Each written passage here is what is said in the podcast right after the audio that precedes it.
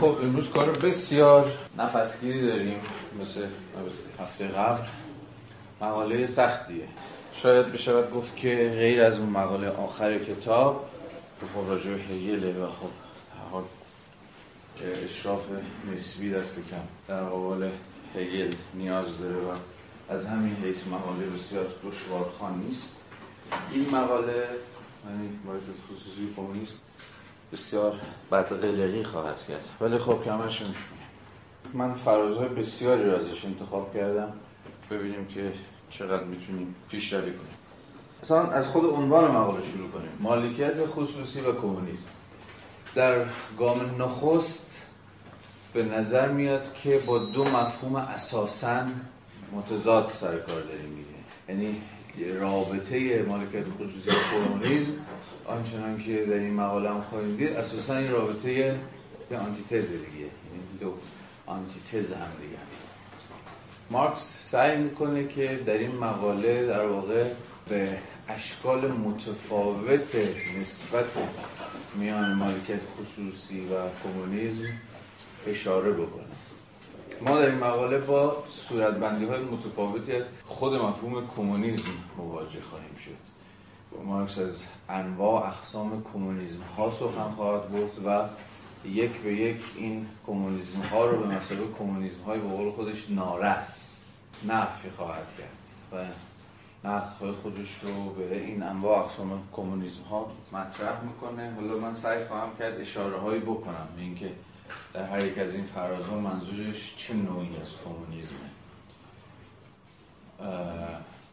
ولی به هر صورت باید حواسون باشه که خود این مقاله هم کم و بیش به شیوه دیالکتیکی نوشته شده. یعنی بعد از پیش کشیدن موضوع کمونیسم و نفی کمونیسم هایی که در واقع مارکس داره صورت بندیشون رو ارائه می‌کنه در نهایت قرار برسیم به اون صورت کم و بیش ایدئالی که مارکس از کمونیسم به مسابقه فراروی از هم مالکیت خصوصی و هم کار بیگانه شده میفهم حالا با هم بریم جلو ببینیم که داستان چیه در این صفحه دوم مقاله صفحه 166 پاراگراف اول رو ببینید. کمونیسم نمود ایجابی مالکیت خصوصی الغا شده و در وهله نخست نمود مالکیت خصوصی همگانیسم. کمونیسم با در نظر گرفتن این رابطه در کل.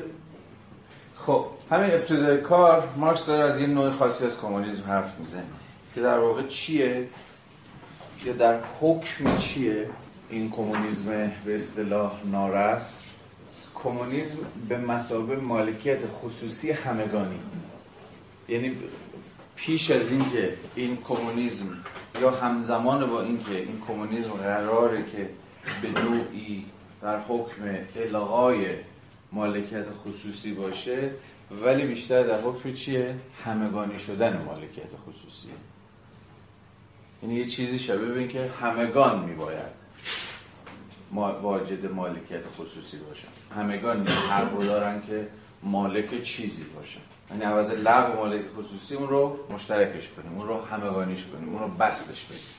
احتمالا دوستانی که همراه با هم عناصر فلسفه حق رو خوندیم به یاد اون فراز فصل نخستی میفتن که هگل داشت از مالکیت سخن می‌گفت.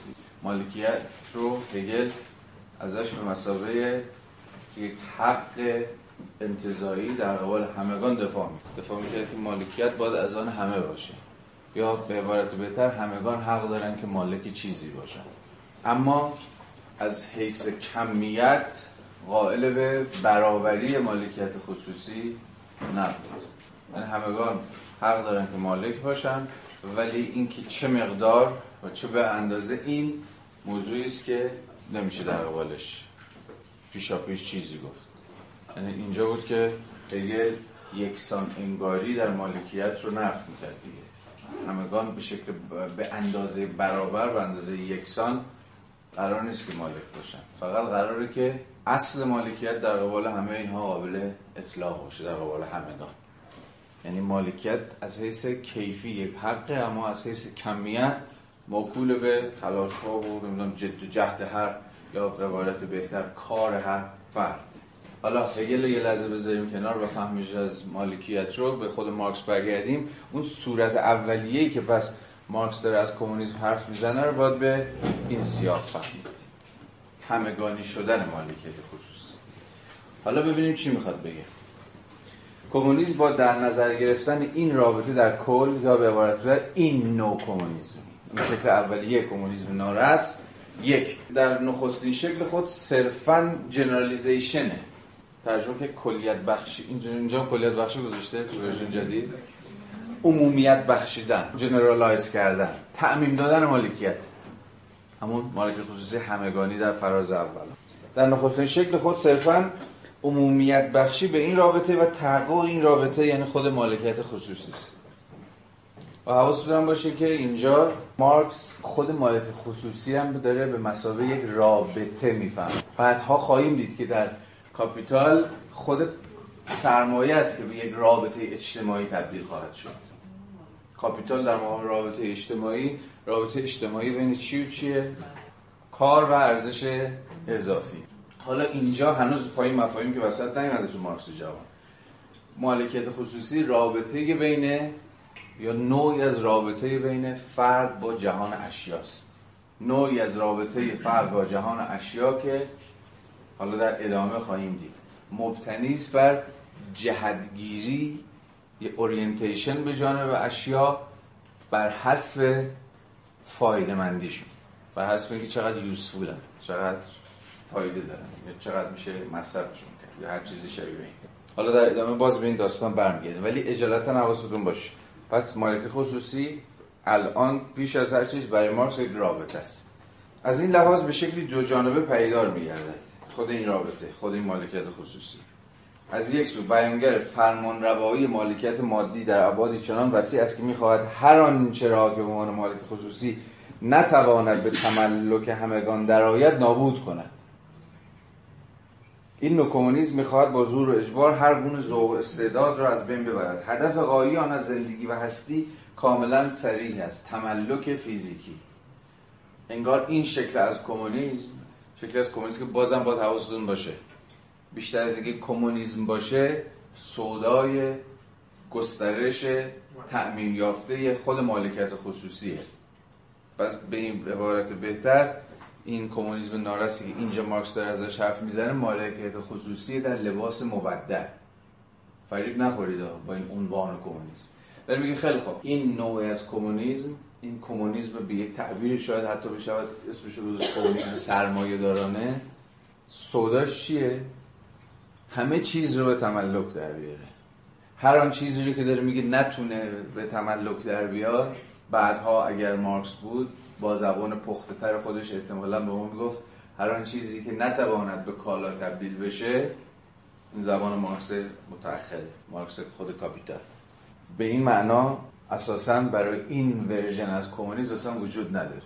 این کمونیسم می‌خواد به زور و اجبار هم که شده همه جهان رو همه اشیا رو جهان به مثابه همه ابژه های همه اشیاء ممکن. خود کل این جهان انگار قورت بده ببلعه از آن خودش بکنه به تملک خودش در بیاره. یه بار دیگه این جمله آخر این نوع کمونیسم می‌خواهد با زور اجبار هر گونه ذوق و استعداد را از بین ببرد. هدف قایی آن از زندگی و هستی کاملا سریع هست تملک فیزیکی. یعنی تملک به مسابقه هدف خود زندگی. باز در ادامه خواهیم دید اون فراز درخشانی که مارکس از داشتن حرف می‌زنه که زندگی چگونه منحصر میشه به تو هو داشتن.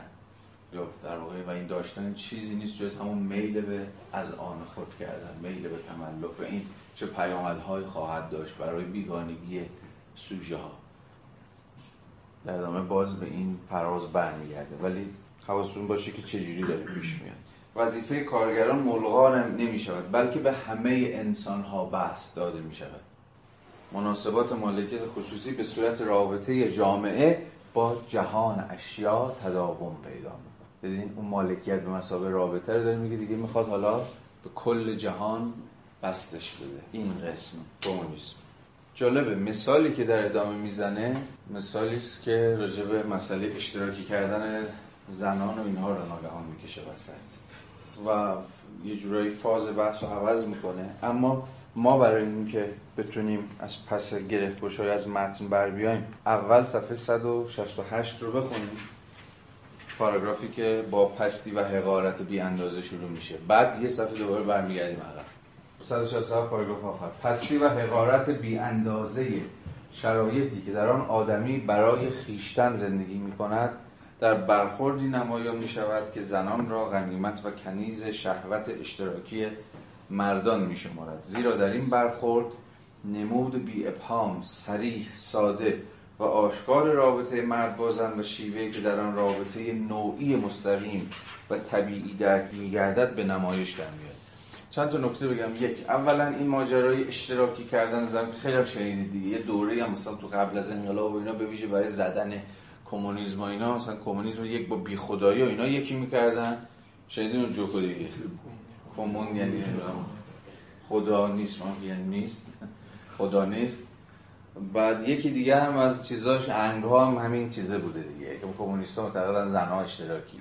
زن اشتراکی از این دریوری جالبه که خود ویراستاران این کتاب هم میگن که در واقع با هیچ یک از ورژن های کمونیسم این اصل جور در نمیاد. یعنی هیچ یک از کمونیست ها چه پیشا مارکسی ها چه پسا مارکسی ها قائل به این ماجرای اشتراک کردن زنان اینها نبودن. ولی خب مارکس داره از قبل پیش کشیدن این موضوع یه چیز دیگه ای رو مطرح می‌کنه.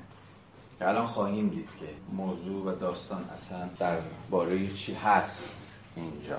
مانیفست هم بله بله بله. چند صفحه از مانیفست همین اتهامیه که در قبال ماجرای اعتقاد کمونیست ها به اشتراکی کردن زنان همیشه رایج بود. بیشتر دشمنان کمونیسم مسابقه انگ و اتهام مطرح می‌کردن تا اینکه خود کمونیستی رو بتونید پیدا کنید که بخواد از این داستان حمایت کنه. حالا ببینید که مارکس چجوری این داستان اصلا نقد می‌کنه. یه بار دیگه پس حالا با توجه به این داستان بخونیم ببینیم حرف این بابا چیه. پستی و حقارت بیاندازه شرایطی که در آن آدمی برای خیشتن زندگی می‌کند در برخوردی نمایان می‌شود که زنان را غنیمت و کنیز شهوت اشتراکی مردان میشمارد. زیرا در این برخورد نمود بی ابهام سریح ساده و آشکار رابطه مرد با زن و شیوه که در آن رابطه نوعی مستقیم و طبیعی درک میگردد به نمایش در رابطه مرد با زن رابطه مستقیم طبیعی و ضروری شخص با شخص است. صفاتی که اینجا داره برای رابطه مرد با زن به کار می‌بره جون میده برای نقدهای فمینیستا. یا جایی که فمینیستا خیلی با مارس مواجهش فمینیستا یا اصلا نظری کویر. نظری کویر یعنی نظری هایی که یه جور پرابلماتیک کردن فهم تاریخی ما از خود مفهوم جندر. کویر تئوری که در واقع الان هم یکی از جریان های کم و بیش پرسر و صدا در حالا هم آکادمی های غرب هم در جنبش های اجتماعی غربیه. دقیقا می‌خواد همین فهم طبیعی انگارانه ما از سکسوالیتر زیر سوال ببره دیگه و احتمالا در رأسشون فهم ما از رابطه زن با مرد به مسابه طبیعی ترین نوع رابطه ای که بین انسان ها می‌تونه وجود داشته باشه. می‌خواد اینو زیر سوال ببره یا نشون بده تا چه حد محصول مناسبات تاریخی محصول فرهنگ تاریخ قدرت و غیره و غیره است. حالا از این position از این منظر به این داستان نگاه بکنید ببینید که این فرازهای مارکس احتمالا چه نکاتی برای از منظر queer theory یا نظریه فمینیستی چه صورت بندی میشه ازش چه فهمی میشه ازش به دست رابطه مرد با زن رابطه مستقیم طبیعی و ضروری. رابطه مرد و زن رو داره رابطه چون طبیعی می‌دونه ضروری هم می‌دونه. چون طبیعت از جنس ضرورتی دیگه. طبیعت بر حسب ضرورتهاش عمل می‌کنه. شما طبیعت رو نمی‌تونید وادار بکنید که بر خلاف قوانین خودش یعنی ضرورت های حاکم بر خودش عمل بکنه. به این معنا رابطه مرد و زن اینجا مارکس در به ما میگه رابطه طبیعی و ضروری حالا در ادامه این رابطه مستقیم طبیعی و ضروری آدمی با آدمی رابطه مرد با زن است. رابطه آدمی با طبیعت در این رابطه نوعی طبیعی حواستون باز به صفت نوعی هم حتما هست دیگه. هفته پیش به تفصیل و اثر معنای هستی نوعی انسان به مسابقه موجود نوعی و غیره و غیره با ارجای کوتاه به فورباخ حرف زدیم. از این سخن گفتیم که نوعی بودن انسان بیش از این که ناظر بر این باشه که انسان واجد ویژگی های کلی و جهان شموله به معنای اینه که انسان همواره از اون حیث که موجودی است اجتماعی همواره با دیگری در ارتباطه و همواره نوع خودش رو یعنی انسانهای دیگر رو هم حین کنشهای خودش چه آگاهانه چه غیر آگاهانه مد نظر داره. حالا در همین مقاله مارکس به تفصیل به این ماجرا برمیگرده. جایی که می‌خواد اثبات بکنه که یا دست کم ادعا بکنه که انسان به چه معنا و از اون مهمتر تا چه پایه و تا کجا موجودی سوشیال. و این سوشیال بودنش چه دلالت هایی داره. طول تفصیل بسیاری خواهد داد مارکس. در این مقاله به این ماجرای نوعی بودن. حالا داره میگه که نوعی ترین رابطه انسان رابطه مرد با زن. عامترینش و کلی ترینش اینجا هم باز دوباره می‌تونید رد پای فورباخ رو باز ببینید دیگه.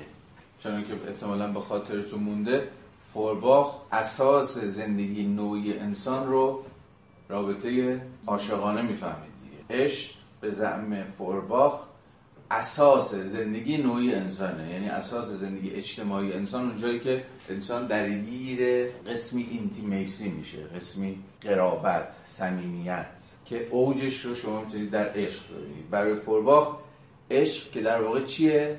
یک رابطه منوتویی این اساس حیات نوعی بشر که حالا شکل دفرمش شکل فرافکنی شدهش رو شما می‌تونید در رابطه منوتویی انسان و خدا پیدا کنید این یکی از تاثیرات مثلا فورباخ بر الهیات قرن بیستم همینجاست. مثلا مارتین بوبر رو اگر بشناسید یه متعله یهودی در واقع همه تلاشش اینه که کل الهیات رو بر مبنای رابطه منوتویی بازسازی بکنه. رابطه من و تو یعنی من و خداوند.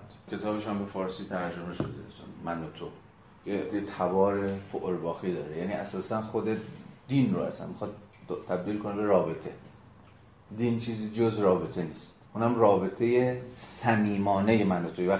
وقتی از رابطه من و توی حرف می‌زنیم خود به خود اسمی صمیمیت ایجاد میشه دیگه نه؟ وقتی تو رو تو خطاب می‌کنم. در تو خطاب کردن تو حتی در فارسی هم داریم دیگه. حتی شکافی که بین مثلا تو و شما هست.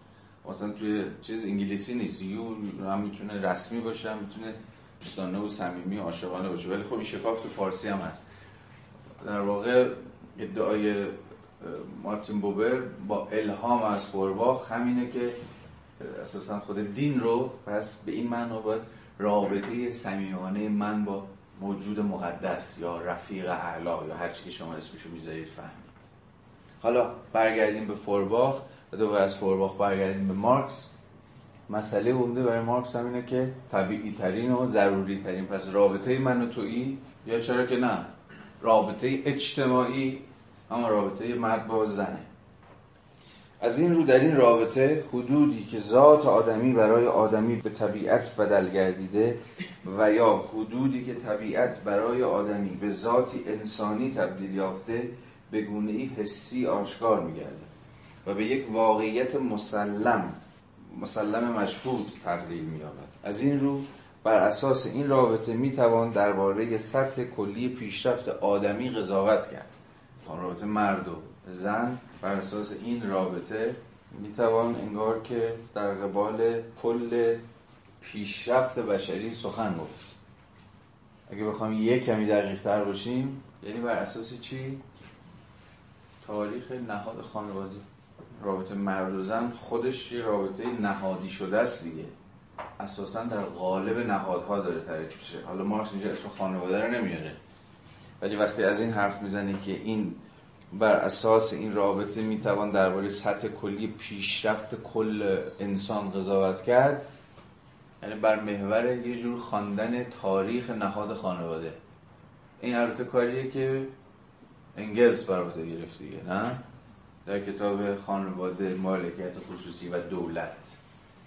سعی کرد که دقیقا با یه جور انسانی شناسی تاریخی نشون بده که چگونه نهاد خانواده با نهاد مالکیت از اساس در پیوند بودن و تاریخ پیشرفت بشری در واقع به یک معنا تاریخ تحولات نهاد خانواده هم هست. و اساسا مالکیت خود به مسابه نهاد در پیوند با همواره نهاد خانواده تعریف امروز هم همینه دیگه. شما نمی‌تونید روابط مالکیت رو منهای فهم روابط نهاد خانواده صورت بندی کنید. بر اساس این رابطه می‌توان درباره سطح کلی پیشرفت آدمی قضاوت کرد بر مبنای خصلت این رابطه می‌توان تعیین کرد که چه اندازه آدمی به عنوان موجودی نوعی به عنوان بشر خود شده و به درک خیشتن نائل آمده است. رابطه مرد با زن طبیعی ترین رابطه آدم با آدمی دیگر است. چند خط پایینتر.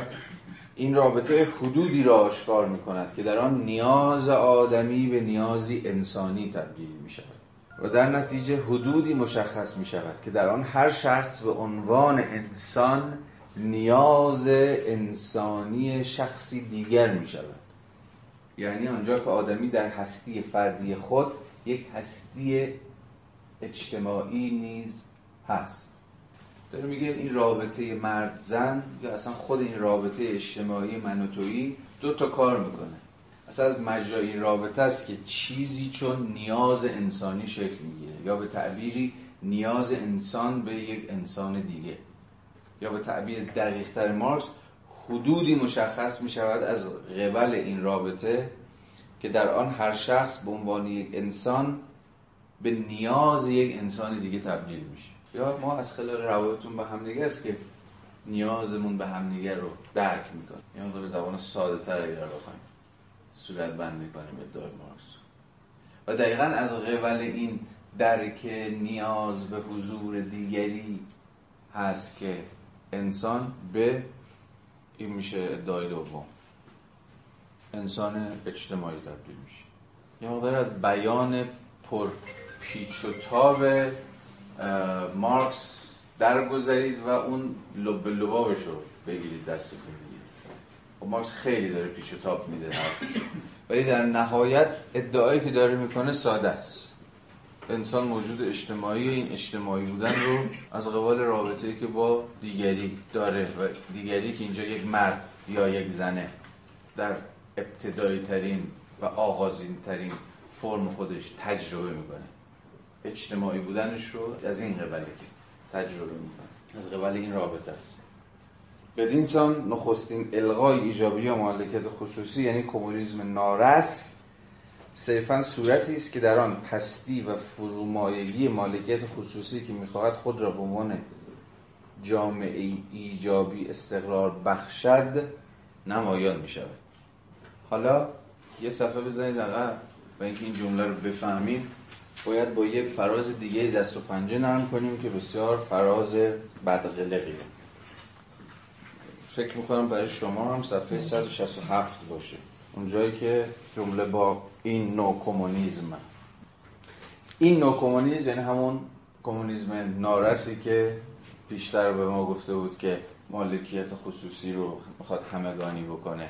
این نوع کمونیسم با نفی شخصیت آدمی در هر زمینه در واقع چیزی جز نمود منطقی مالکیت خصوصی یعنی نفی آن یعنی خود کمونیسم نیست. حسادت عام که خود را به شکل قدرتی باز میآفریند پوششی است برای طمع که صرفا به شکلی دیگر خود را باز تولید و ارضا می‌کنه من یه نفس می‌خونم و برمیگردم. به فهم خودم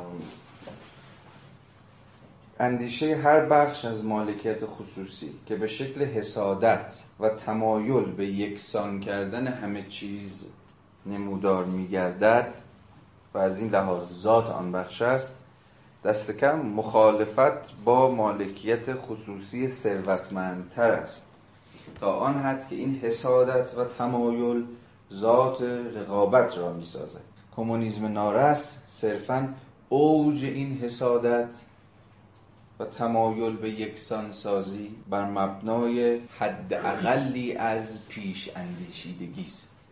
این کمونیسم معیاری معین و محدود دارد.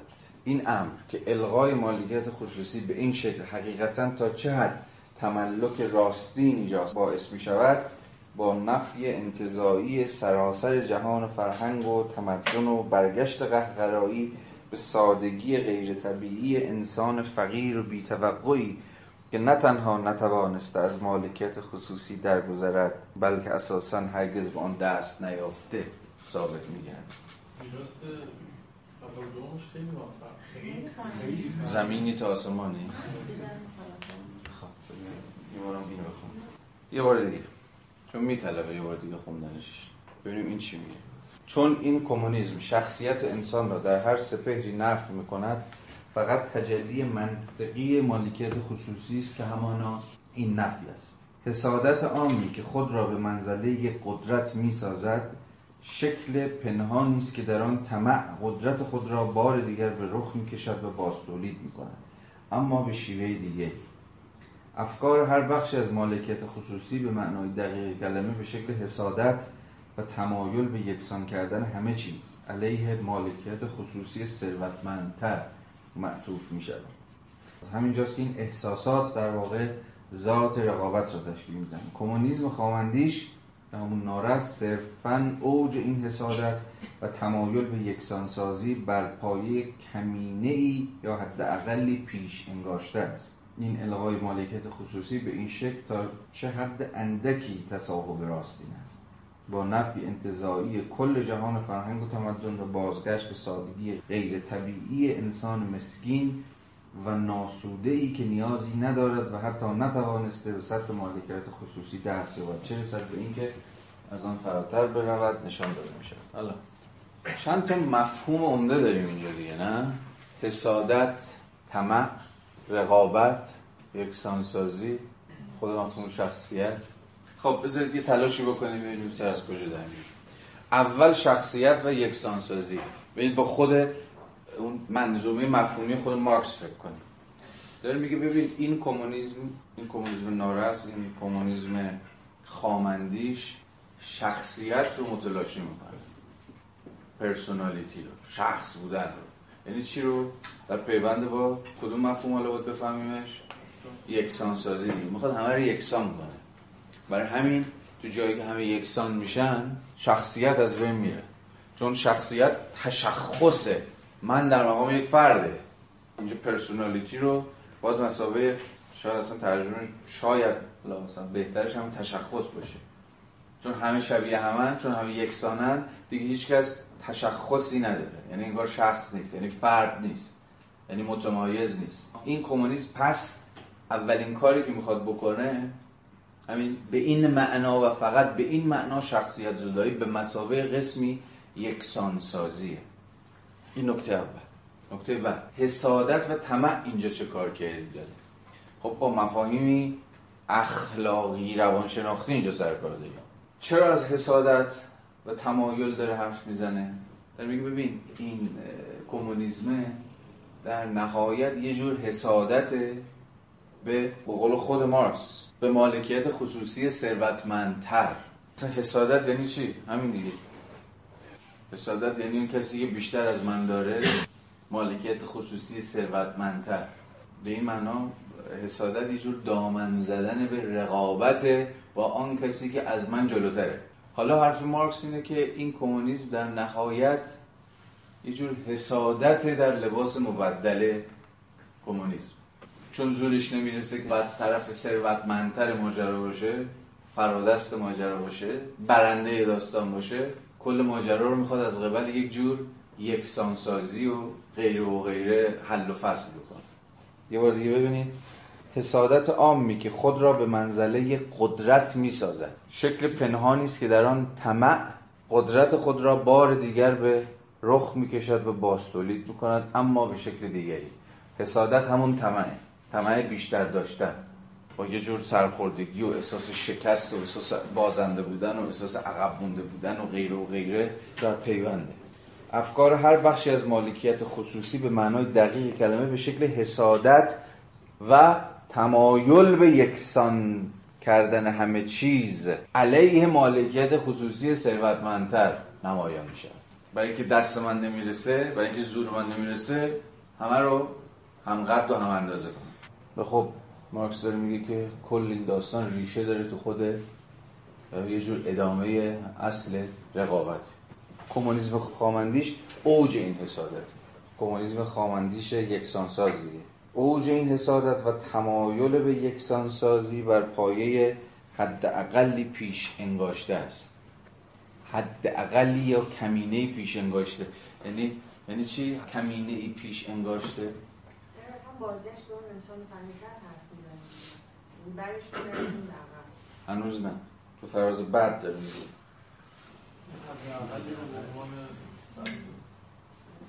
حد اقلی که از قبل پیش انگاشته است. یعنی از قبل مشخصه که حد اقلی که همه باید ازش برخوردار باشن و نه بیشتر از اون. چیه؟ این حداقل پیش انگاشته است. یعنی از قبل تعریف شده است. انگار. یه کفی یه یه حداقلی از یه بخور نمیری از اون چیزی که همگان باید به شکل یکسان مثلا ازش برخوردار باشن. کسی بالاتر از دیگری نباید باشه. کسی ثروتمندتر از کسی نباید باشه. همه باید هم عرض همدیگه برابر هم دیگه باشن. اینکه الغای مالکیت خصوصی به این شکل تا چه حد اندکی تصاحب راستین است با نفی انتظایی کل جهان فرهنگ و تمدن. اینو کجا دلمون بذاریم؟ اینجا چی می‌خواد و بازگشت به سادگی غیر طبیعی انسان مسکین یا همون انسان فقیر و ناسوده ای که نیازی ندارد و حتی نتوانسته است به سطح مالکیت خصوصی دست یابد چه رسد به اینکه از آن فراتر برود نشان داده می شود یعنی میگه ببین این کمونیسم یک کمونیسم عقب افتاده است دیگه. صرفا افراد رو انگار معیارش همون انسان مسکین و انسان فقیریه که هنوز اصلا به مالکیت خصوصی هم نرسیده. یعنی بلکه در همین فقر خودش انگار باید دست و پا بزنه. و این کمونیسم می‌خواد این کمینه پیش انگاشته رو این حداقل بخور و نمی رو که اون انسان فقیر انگار ازش برخورداره یا فقط به همون اندازه حق داره که ازش برخوردار باشه رو انسان رو در همون وضعیت تثبیت کنه. یه جور وضعیت فقر. تو یه جور وضعیت مسکنت. حالا این جمله جمله مهمیه. میگه این ممکن نمیشه مگر با نفی انتظایی کل جهان فرهنگ و تمدن. چون این کمونیسم در واقع چیزی جز توضیح فقر نیست اصلا. چیزی جز فقیرسازی نیست. انگار سودای چیزی بیشتر از این نداره که افراد از حیث نابرخورداری هاشون با هم برابر باشن یعنی همه به یه اندازه بدبخت باشن همه به یه اندازه در این فقر دست و پا بزنن. ولی خب ازش برابرن. ازش یکسانن کسی بر کسی برتری نداره کسی از کسی ثروتمندتر نیست. دیگه جایی برای حسادت باقی نمونه. دیگه جایی برای طمع باقی نمیمونه چون انگار سلسله مراتبی دیگه وجود نداره.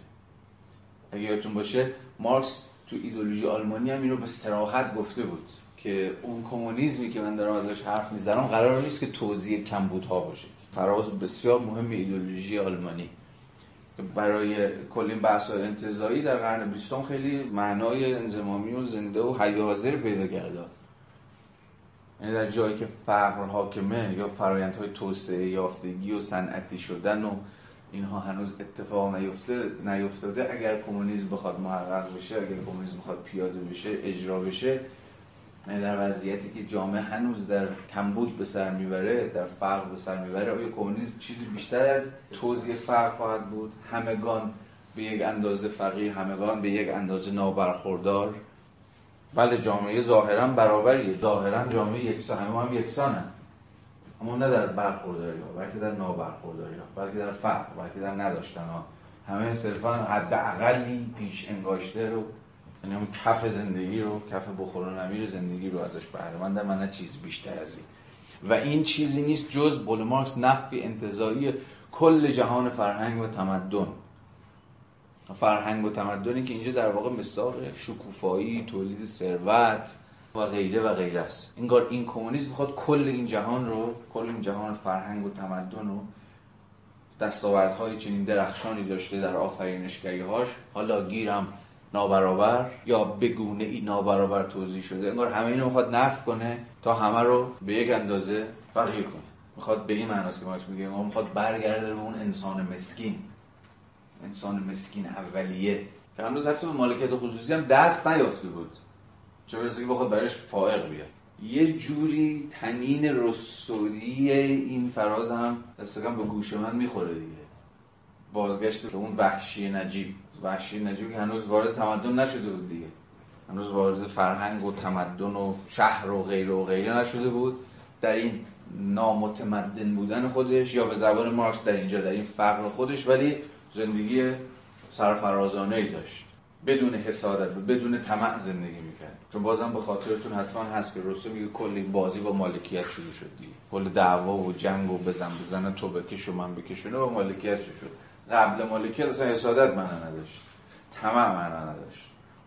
بنابراین به این معنا می‌بینید که مارکس تا چه پایه از روایت های ارتجایی از کمونیسم روایت هایی که داستان در بازگشت به اون صفا و صمیمیت زندگی پیشا تمدنی یا پیشا حتی سرمایه دارانه می‌بینن زندگی ساده و بعضا روستایی که با فقر و اینا تو هم بود ولی صفا داشت صمیمیت داشت. آدم با هم در آشتی بودن کسی نمی‌خواست از اون یکی جلو بزنه یا هر چیزی شبیه به این متفاوته. مارکس از این روایت. خیلی خوب. بریم جلو. صفحه 169 پاراگراف دوم.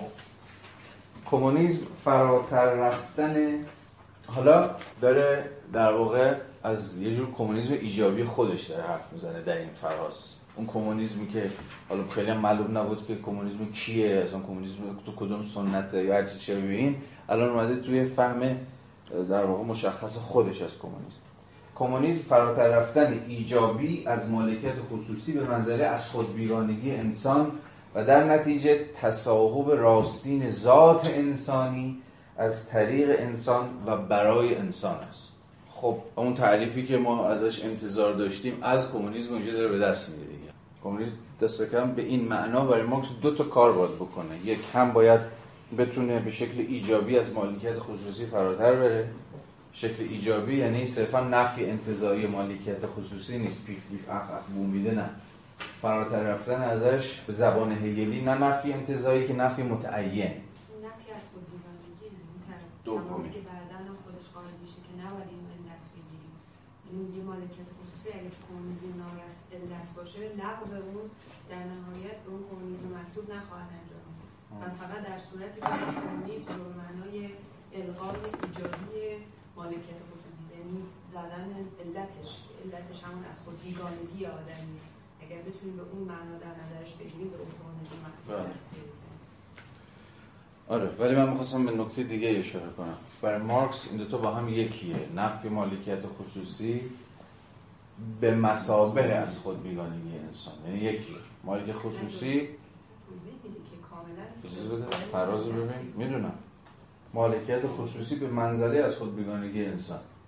یعنی این دوتا با هم یکی هن. ولی رابطه بینشون وجود داره. حالا نه اگر رابطه علت و معلولی ولی رابطه انگار یه جور تقدم و تأخر منطقی.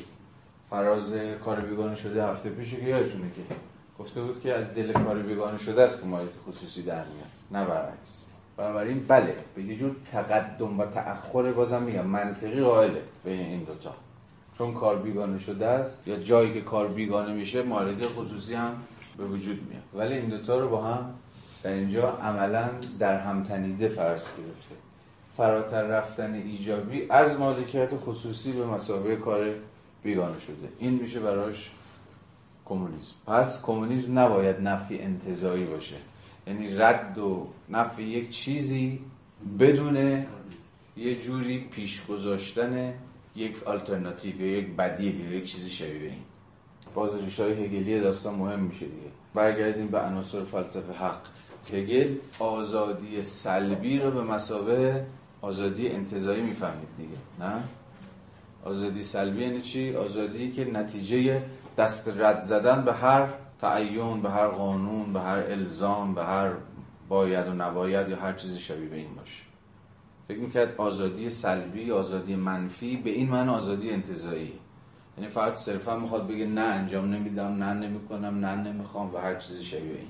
دار بالکل می‌خواد خودشو منتزع بکنه خودشو جدا بکنه خودشو مستقل بکنه از تن دادن به هر الزامی. برای هگل این آزادی سلبی به مسابه نفی انتظایی نابسنده بود دیگه. می‌گفت یه گام دیگه باید برداشت. و اون چیه؟ در برابر تن دادن به یک قانون به یک الزام. اما قانونی و الزامی برآمده از خود سوژه آزاد. یعنی خود عقل کلی یا هر چیز شیعی فکر می‌کرد که انقلاب فرانسه تو مرحله نفی انتظایی موند. صرفا زد زیر میز بازی رو گفت هیچ کدوم از این الزام ها هیچ کدوم از این قانون ها هیچ کدوم از این نهادها. ولی در برابر تو روایت هگلی تن به هیچ قانون جدیدی انگار نمی‌خواست بده نمی‌خواست تن به هیچ تعیینی به هیچ نهاد جدیدی که به حال رو محدود می‌کرد بده. و این باعث شد که در نهایت آزادی به جور آنارشیزم تبدیل بشه یا به جور ترور تبدیل بشه. یا مطلق سازی آزادی یعنی جایی که فقط آزادی هست. در برابر الزام اینگار نیست. در نهایت همه با بازنده بنابراین نفی انتظایی میباید تبدیل بشه به نفی متعین یعنی determined بشه. و تعین همواره پذیرش محدودیت. شما وقتی میپذیری که determined بشی وقتی میپذیری یه تعیینی پیدا کنی یعنی میپذیری تنبیه محدودیتی بدی تنبیه قانونی بدی یه الزام بدی یه نهادی بدی. یعنی انقلاب و همون آزادی تو مرحله انتزاعی خودش تو مرحله سلبی خودش اگر باقی بمونه که به زعم هگل انقلاب فرانسه مون خودش نابود بکنه. کجا می‌تونه چیزی به شکل ایجابی به شکل positive به شکل مثبت اگر مایلید سازنده گامی پیش بگذاره در تاریخ جایی که خودش رو determine کنه.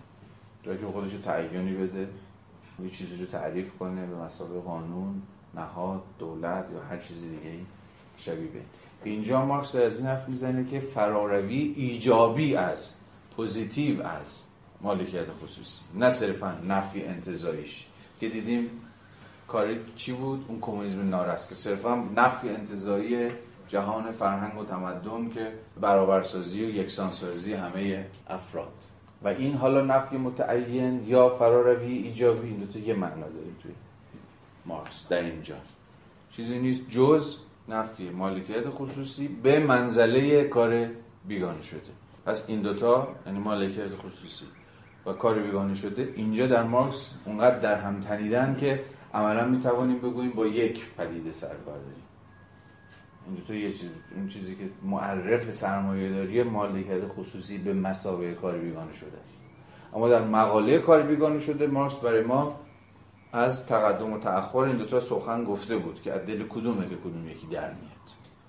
این همون فرار رفتن ایجابی تو متن من نوشته دقیقا همون لغو مثبت. متن شما چیه؟ فرانسوی اینا. آها اوکی. بعد همون کمونیسم نارس هم یه واژه استفاده کرده که به معنای بی‌نزاکت و بی‌ادب و عقب افتاده است. آها. اینا رو واژه صغیر ترجمه فارسی استفاده کرد حتی شما تو توضیح گفتین عقب افتاده آره. این نارس انگار مثلا نوزاد میاد.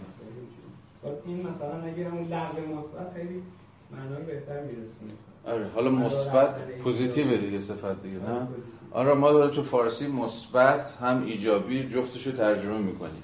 گرچه من اگه باشم ترجمه ایجابی ترجمه کنم چون بار فلسفی مفهوم Positivität رو تو سنت هگلی بیشتر توضیح میده ولی اگه همین Positivität بشه مثلا تو سنت فرانسوی بشه positivism هم positivism ما میگیم مثلا میشه اثباتگرایی ترجمهش کرد. یعنی یه مقداری که تو دل کدوم سنت داریم مثلا مفاهیم به کار ببریم یه مقداری تو ترجمه هامون می‌تونیم بالا پایین کنیم. ولی فارغ از اینکه چی می‌ذاریم معنایی که و دلالتی که دست کم در اینجا مارکس داره بار این کلمات می‌کنه باید برامون روشن باشه. من سعی کردم حالا با ارجاع به هگل تا حدی توضیح بدم این positive بودن این فراروی از مالکیت خصوصی به چه معناست؟ و چه فرق با نفی انتزاعی داره؟ اجازه پیش بریم. کمونیسم فراتر رفتن ایجابی از مالکیت خصوصی به منزله از بیگانگی انسان و در نتیجه تصاحب راستین ذات انسانی از طریق انسان و برای انسان است. تصاحب راستین ذات انسان. کمونیسم ذات انسان رو شکوفا می‌کنه. ذات انسانی که توی سرمایه داری انسان ازش بیگان انسان اون از خود بیگانگی در واقع از خود بیگانگی انسان از ذات خودشه دیگه. ذات انسان چیه؟ یه جور فعلیت یابی در حین شدنه. یعنی هم actuality هم becoming ه خیلی مهمه. ذات انسان چیه؟ اینکه خودشو actualize کنه. این نکته اول.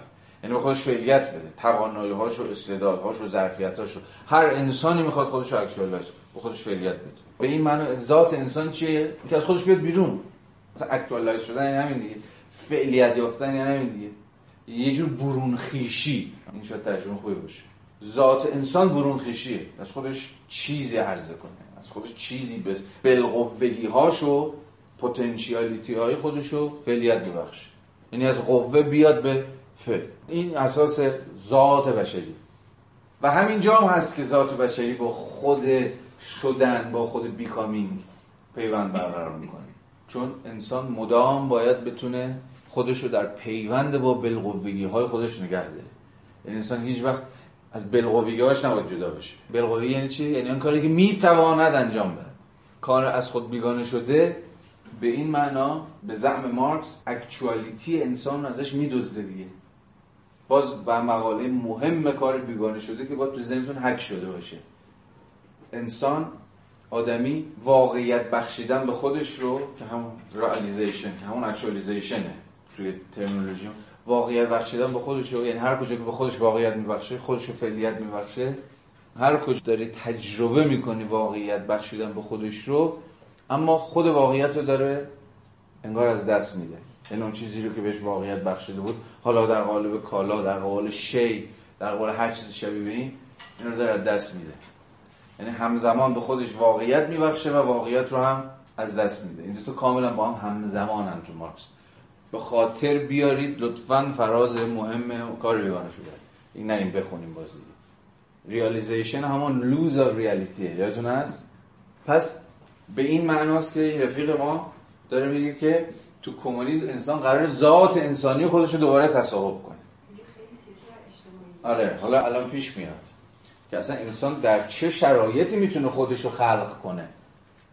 ذات انسان پس به این معنا همون اگه اکچوالیزیشن باشه همون یعنی انسان خودش خودش خلق می‌کنه تعبیر سادش حالا خواهیم دید که چگونه انسانی که قرار خودش رو خلق بکنه فقط در نسبت با دیگرانه که و در یک زندگی اجتماعی که می‌تونه خودش رو خلق بکنه. الان باب بحثش باز میشه. بنابراین بازگشت کامل انسان به خود بازم باید متوجه باشیم مارکس هم بازگشت به خیشتن داره. ولی حواستون باید باشه که این خود یا خیشتن که یا ذات که این بابا داره ازش حرف می‌زنه چه ذاتیه؟ ای امر گم شده در گذشته که حالا ما فراموشش کردیم یا مثلا حواسمون پرت شد اینا ازش دور افتادیم به این معنی باید به اصل خیش بازگردیم نیستش. این خیلی نکته مهمی تعبیری که خودم خیلی دوست دارم این ذات نه معطوف به گذشته ای که حالا گم شده یا دست رفته بلکه همواره معطوف به آینده. برای این بازگشت به خود در واقع بازگشت به آینده است. یا باز کردن و گشایش افقهای آینده است. یعنی ذات انسان گشودگی به آینده است. اصلا اینجوری بگیم. انسان چیزی جز گشودگی به آینده نیست. چرا؟ چون می‌تونه خودش رو خلق بکنه. ذاتش این آفرینشه این خلاقیته این فعلیت بخشیه. و این همواره در آینده اتفاق میفته آینده که البته از همین امروز آغاز شده ها. آینده که نه حوالش بدیم به یه زمانی دیگه. بنابراین بازگشت کامل انسان به خود به منزله وجودی اجتماعی یعنی انسانی است این انسان باید این به این خودی که می‌خواد برگرده این خود خود اجتماعیه. یا در واقع همون موجود نوعیه. یعنی به این معنا انسانی که به خودش برمیگرده قراره به چی برگرده؟ به همه پیوندهاش و همبستگیهاش با دیگران. یعنی قراره که از قبل این بازگشت به خود چی رو احیا کنه یا چی رو بازسازی کنه؟ نه چیزی کمتر از اجتماعی بودن خودش رو. یعنی نه چیزی کمتر از ارتباطش پیوندش همبستگیش با دیگران رو. بازگشتی آگاهانه. حالا جالبه من هیچ وقت مثل الان به این کلمه بازگشت در مارکس فکر نکرده بودم خیلی چقدر جالبه در این بابام دقیقا ما کلمه بازگشت به خود داریم. ولی حالا همه داستان بر که این چجوری بفهمیم بازگشتی آگاهانه که کل غنای حاصل از دوره های پیشین تکامل را در بر می‌گیرد. باز تنین هگلی این فراز روشنه دیگه ها؟ به خودش برمیگرده کل غنای تاریخ تا کنون رو هم در خودش داره مثل روح هگل دیگه. روح هگلی هم پیشروی که داره می‌کنه یعنی از الان هر آنچه که هست ناراضیه و گامی به پیش می‌گذاره روح ناراضیه دیگه. سندروم پای بیقرار داره روح در معنای هگلی. یعنی باید بره.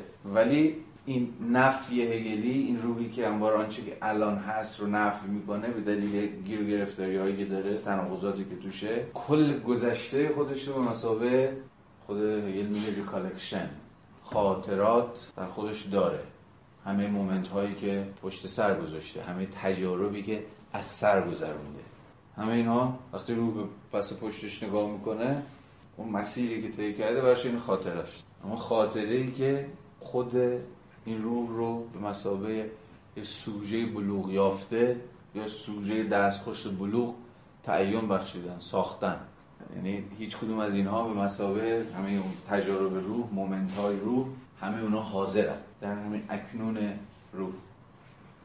برای همینه که ایشون میگه که کل غنای حاصل از دوره های پیشین تکامل را در بر می‌گیره. کمونیسم. مسابه بلوغ روح دیگه. بلوغ روح هیلی در مارکس اسمش کمونیسم در هگل اسمش دانش مطلقه. یعنی میگه جفتشون به یک معنای ساده گذشته خودشون رو به رسمیت می‌شناسن. یعنی کمونیسم سرمایه‌داری به رسمیت می‌شناسه. کل دستاوردهاش و کل بقول مارکس. کل جهان فرهنگ و تمدن رو. حالا. این کمونیسم به منزله ناتورالیسم و طبیعت باوری کاملا رشد یافته با انسان باوری همون اومانیسم برابر است. یعنی تو کمونیسم به بیان ساده انسان طبیعت با هم یکی میشن. یعنی دیگه تضادی بین انسان و طبیعت برقرار نیست. حالا اینو میشه به زبانهای مختلف ترجمه کرد نه؟ به زبان هگلی اگه ترجمهش کنیم چی میشه؟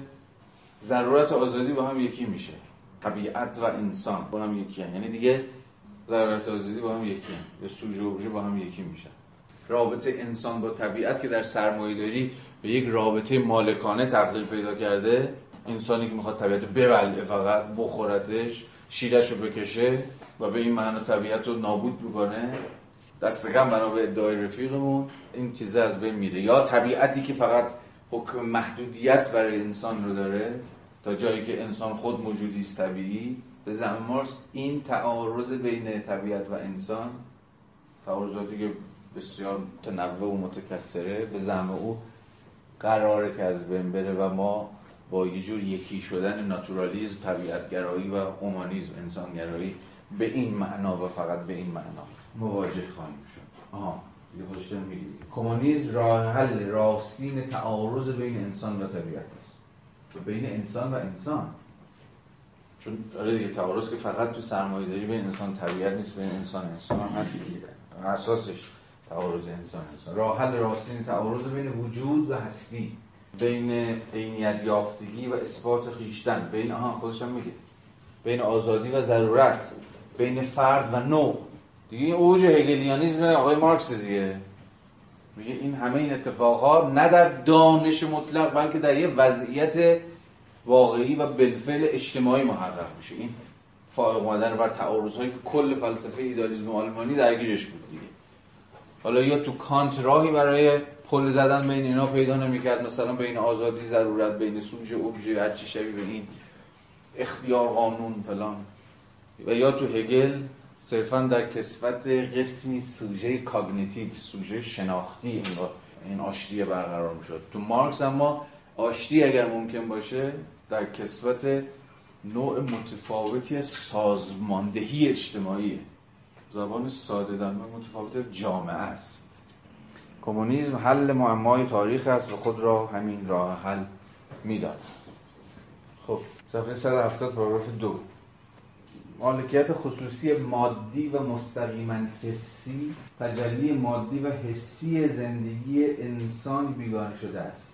حرکت آن یعنی همون تولید و مصرف بروز حسی حرکت تمامی تولید پیشین یعنی تحقق یا واقعیت انسان است.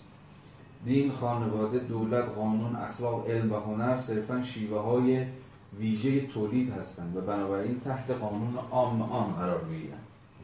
بنابراین فرا رفتن ایجابی از مالکیت خصوصی به منزله تصاحب زندگی انسان فراتر رفتن ایجابی از هر نوع بیگانگی و بازگشت انسان از دین خانواده و دولت به وجود انسانی یعنی به وجود اجتماعیش است. بیگانگی مذهبی به معنای دقیق کلمه فقط در سپهر آگاهی سپهر زندگی درونی انسان رخ میدن در حالی که بیگانگی اقتصادی در سپهر زندگی واقعی است. بنابراین فرا رفتن از بیگانگی هر دو جنبه را در بر می‌گیرد. هم جنبه فراتر رفتن از بیگانگی در سپهر آگاهی و هم و آمدن بر بیگانگی در سپهر زندگی واقعی و اجتماعی و سیاسی. بدیهی است که ماهیت این حرکت در کشورهای مختلف در ابتدا به این وابسته است که آیا زندگی واقعی و به رسمیت شناخته شده مردم بیشتر در آگاهی است یا در جهان واقعی. مثلا میگه در آلمان این ماجرا اول در چی شروع شد؟ این تلاش برای فائق اومدن و از خود بیگانگی در کدوم یکی از ساعت آگاهی دیگه. مثلا میگه این داستان نه با سنت ایدالیزم آلمانی که مثلا با لوتر شروع شد. مارکس در مقدمه و نقد فلسفه حق هگل بخش مقدمه از این حرف می‌زنه که با لوتر بود که انسان آلمانی تلاش کرد که بر بیگانگی مذهبی خودش فائق بیاد. کاری نداریم این که این بیگانگی رو به شکل دیگری باستولید کرد لوتر. تو این از محدود جاهایی که مارکس چیزو به رسمیت می‌شناسه تا حد. یعنی تقلاهای اصطلاح روشن فکران برای فائق اومدن بر بیگانگی در ساحت آگاهی رو. ولی خب همیشه این رو مارکس نابسنده می‌دونه دیگه. باز ایدولوژی آلمانی رو به خاطر بیارید. نقد بزرگ مارکس نقد عمده مارکس به کل اون چیزی که اسمشو می‌ذاری ایدولوژی آلمانی یعنی مشخصا هگلیان جوان این بود که کل بیگانگی بشری رو می‌خواستن با قسمی اصلاح آگاهی با روشنگری با بیدار کردن مردمان از خواب غفلت یا هر چیزی شبیه این رفت رجوع بکنن. و این به زمان مارکس ممکن نمی‌شد چون جامعه آلمان به چیزی کمتر از یک انقلاب سیاسی و اجتماعی نیاز نداشت. و این مستلزم باز چنان که گفتم تغییر کل سازمان اجتماعی جامعه بود. اینجا تفاوت روشنی داره می‌ذاره دیگه. بین بیگانگی مذهبی و بیگانگی اقتصادی. بیگانگی مذهبی به زمینشون فقط تو ساعت آگاهی به شکل ذهنیه. یعنی صرفا ما با یه جور فریب کاری سرکار فریب دین. انسان خدا رو می‌سازد خدا انسان رو نمی‌سازد. ما چون اینو نمی‌دونیم در قبال این دوچار آگاهی کاذب هستیم کرنش می‌کنیم تسلیم میشیم. در برابر ابژه‌ای که خود آفریدیم و خود خلق کردیم. ولی کل این داستان در ساعت آگاهی. اینجا میشه فرد رو بیدار کرد که دست از به این معنا خدا باوری خودش برداره. سر شورش در برابر خدایان زمینی و آسمانی. ولی بیگانگی اقتصادی با صرفا یه جور اصلاح آگاهی یا همین بیدار کردن و چیز شبیه به این ممکن نمیشه. باید زد زیر میز. کل میز رو باید یه جور دیگه چید. ولی این جمله جمله جالبیه دیگه. میگه این مبارزه با بیگانگی در هر یک از این کشورها یک از جوامع رو کدوم یک از اینها بیشتر دست بذاره یا بیشتر تاکید بکنه؟ برمیگرده به چی؟ اینکه اون جامعه بیشتر درگیر زندگی آرمانی همون ایدئال خودشه و درگیر زندگی واقعیه یه پرانتز. ببینید مثلا جریان تجربه ایران به حال جریان روشنفکری دینی در دهه هفتاد در ایران جریان موثری واقع شد. از قبل نقد دقیقا ایدولوژی دینی از قبل نقد تئوکراسی حاکم رژیم سیاسی که اساسا مشروعیت خودش از یه جور یکی کردن خودش با ساحت دین می‌گرفت. و این روشن فکری دینی در خیلی از حوزه در دهه هفتاد با یه جور اصلاح آگاهی انگار یا با نقد جور آگاهی شیواره شده یا آگاهی کاذب یا هر چیز دیگه که شما ما اسمشو بذارید منشأ یه تکونهایی تو جامعه ایران شد. کل ارکان حاکمیت در دهه هفتاد مثلا لرزه افتاده بود که جواب عبدالکریم سروشو بدن. جواب مشتری شبستری رو مثلا بدن. چون فکر می‌کنه که این بنیانهای چیز داره میریزه. بنیانهای مشروعیت تئوریک تئوکراسی حاکم داره زیر سوال میره مثلا با این نقادی ها چون مثلا التهابی که حوزه ها در نیمه ببیشه در نیمه دوم در هفتاد داشت در ایران تا اینکه جواب بدن پاسخ بدن و به این معنا دوباره بنیانهای تئوریک جمهوری اسلامی ازش دفاع بکنن خب اصلا قابل قیاس با سالهای بعد از این جریان. نیمه دوم دهه 80 و دهه 90 اینجور چیزا نیستش. این تا حد زیادی اتکای یک جامعه رو یا به عبارت بهتر یه نظام سیاسی رو به نوع خاصی از آگاهی. یا بذارید بگیم به نوع خاصی از ایدئولوژی. ایدئولوژی نباید ضربه بخوره. ایدئولوژی نباید سوراخ بشه. ولی در دهه 80 دیگه اهمیتی نداره. در دهه 90 دیگه بالکل اهمیتی نداره. چون دیگه این حاکمیت اصلا رو ایدئولوژی سوار نیست. دیگه به اون ایدئولوژی خودش اونقدر دیگه نیازی نداره. چون ایدئولوژی ریخته پوکیده. خود این ولایت مداران هم دیگه به این ایدئولوژی همشه خیلی اعتقادی نداره. ببینید بعضا در نقد چیز از من و شما ممکنه خیلیشون جلوتر بیفتن. و چی حاکم حاکمیان بر دو تا چیز دیگه. یکی پول یکی هم زور ناب. و نه هیچ چیز دیگه ای. اگه به زبان گرامیشیایی بخوام حرف بزنیم حاکمیت موجود دوچار بحران ارگانیکه. کل نظم پیشین نظم ایدئولوژیک پیشین ریخته ولی خب حالا چیزی هم جوش نگرفته البته. ولی این وسط شما چی می‌بینید مجموعی از تنش های اجتماعی. چیزی یعنی همه اون چیزهایی که ظاهرا بدیهی بود دیگه امروز بدیهی نیست. هیچ نه حجاب دیگه اونقدر بدیهیه نه مقام مقدس ولایت فقیه دیگه اون بدیهیشون هم باید بیا جواب بده. تصور این که مثلا در 70 60 70 شما مثلا از ولی فقید بخواید که اونم تازه جالب دیگه. از مثلا نهادهای نزدیک به چیز این خودش پارادوکس جالبیه. آقا بیا جواب بده. این یعنی که دیگه نه چیزی نیست. اون حالی قدسیه دیگه نیستش. اون ایدئولوژی چیزی دیگه درست کار نمی‌کنه. کاملا ما با جور عرفی شدن کل حاکمیت سر کار ایشون هم باید بیاد حالا نام جانشین پیامبر نیست کاری نداره. ولی باید بیاد جواب بده. امروز خود چیزا خود در واقع طرفداران یا هواداران هم در دفاع از حجاب گیر کردن. دیگه نمیشه دفاع کرد. فقط می‌تونی بگی قانونه. به قانون بذارید اما اغلب دفاع ها ناظر بر اینه دیگه. قانون مملکت. قانون بعد بهتر از بیقانونیه. و غیره و غیره. کاری ندارم. می‌خوام بگم که انگار تاریخ بعد از انقلاب اینجوری هم می‌شود نوشت. یعنی یه دوره‌ای که تام دوره هفتادی که نقد آگاهی یا نقد ایدولوژی بذارید اسمشو بذاریم. خودش یه بخش یه کنش سیاسی بود. البته معاوضه های خودش رو مثلا تو جریان اصلاحات اینا نشون داد تبدیل شد به جریان سیاسی تبدیل شد به جریان مادی. دیگه نقد ایدولوژی در این 90 دیگه بی معناست به این معنی مبارزه خیلی لخت شده. خیلی دیگه مادی شده. همه چیز افشا شد چی می‌خواد افشا کنه؟ افشاگری در هفتاد معنا داشت. امروز واقعا افشاگری بی معناست نیست. هیچ کس از این فسادها هیچ کس از این کثافتکاری ها هیچ هیچ هیچ کس تعجب نمی‌کنه. چون مبتنی بر صرفا رو اومدن یه پیش آگاهی بوده. پیش آگاهی که همون داشتیم ها. ولی حالا به روح خودمون نمی آوردیم به حواسمون نبود هر چقدر بیشتر افشاگری میشه کمتر احساس می‌کنید که اتفاقی داره میفته نه؟ حالا بگذاریم. نمی‌دونم چرا اینا خب. کمونیسم با خدا ناباوری آغاز میشه. رابل آبن اون اولین یا یکی از اولین سوسیالیست های اوتوپیان واسه خود فورباخ. یعنی چی؟ یعنی با نقد از خود بیگانگی دینی. یا چرا دور بگیم؟ اصلا با نقد خود دین آغاز میشه کمونیسم. با جمله اول مارکس در نقد عناصر فلسفه حق رو به خاطر بیارید. پیشفرض همه نقد ها نقد دین است. و تا جایی که به آلمان مربوط می شود نقد دین به پایان رسیده است. منظورش بود که نقد دین رو امثال فورباخ و هگلیان جوانینا انجام دادن زدن ترکوندنش. دیگه حالا نقد دین دیگه در آلمان به پایان رسیده. حالا باید بریم نقد عملی کنیم نقد پراتیک نقد سیاسی.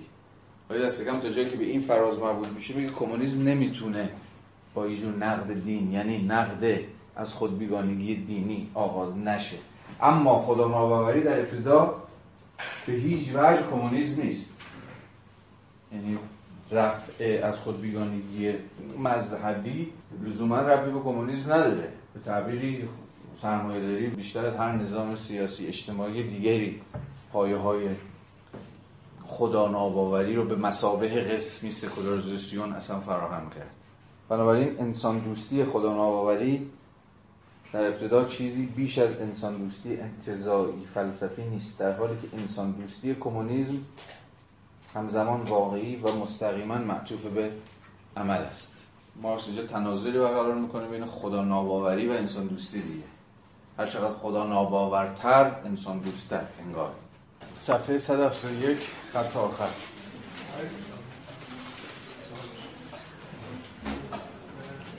سوالی که می‌خوام بپرسم از هفته پیش درگیرش بودم.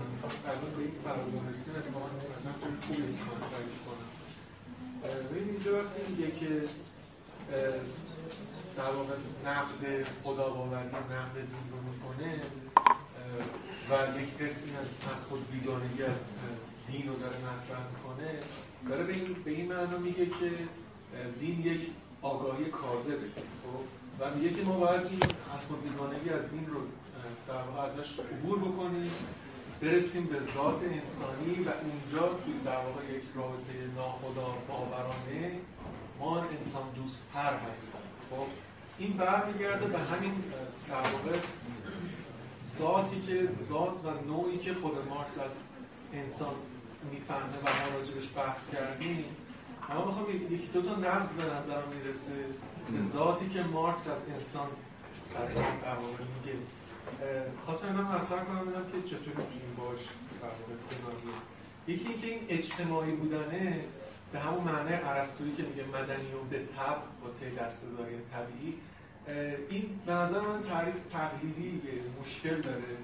چه معنا به این معنا که این شما وقتی میگی که انسان تعریف ماهیت انسان یعنی که انسان ها با هم باشن این بیشتر انگار یک فرم رو داره تداعی می‌کنه یک فرم زندگی.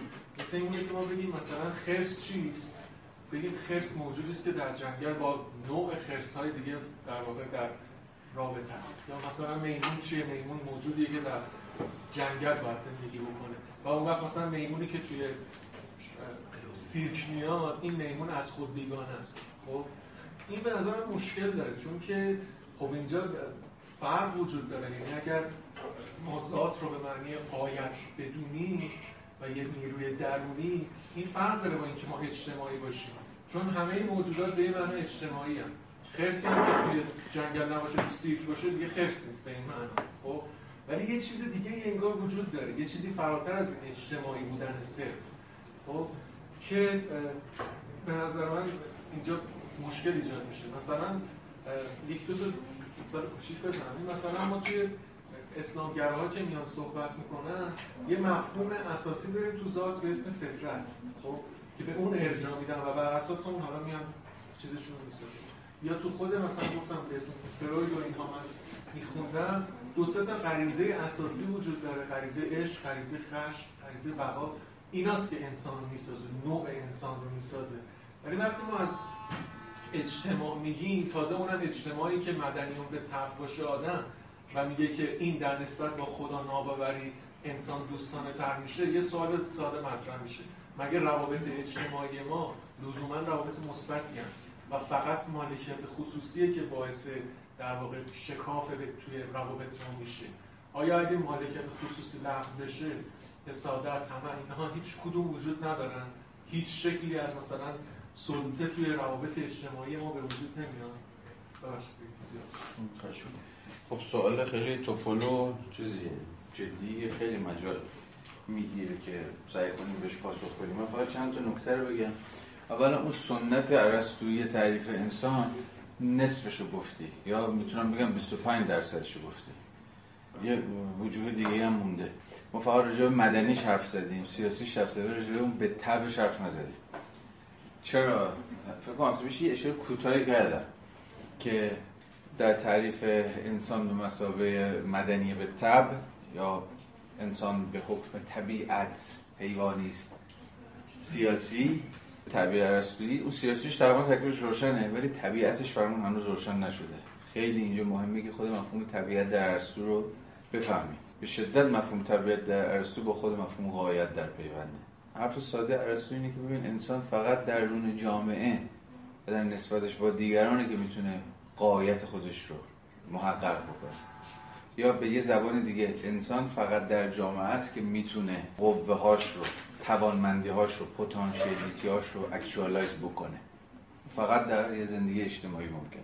بنابراین یه پاسخ یا پاسخ نیست. باید روش درنگ کنیم حرف بزنیم بخونیم. اینه که خود مفهوم طبیعت رو پس در بفهمیم. این خیلی مهمه.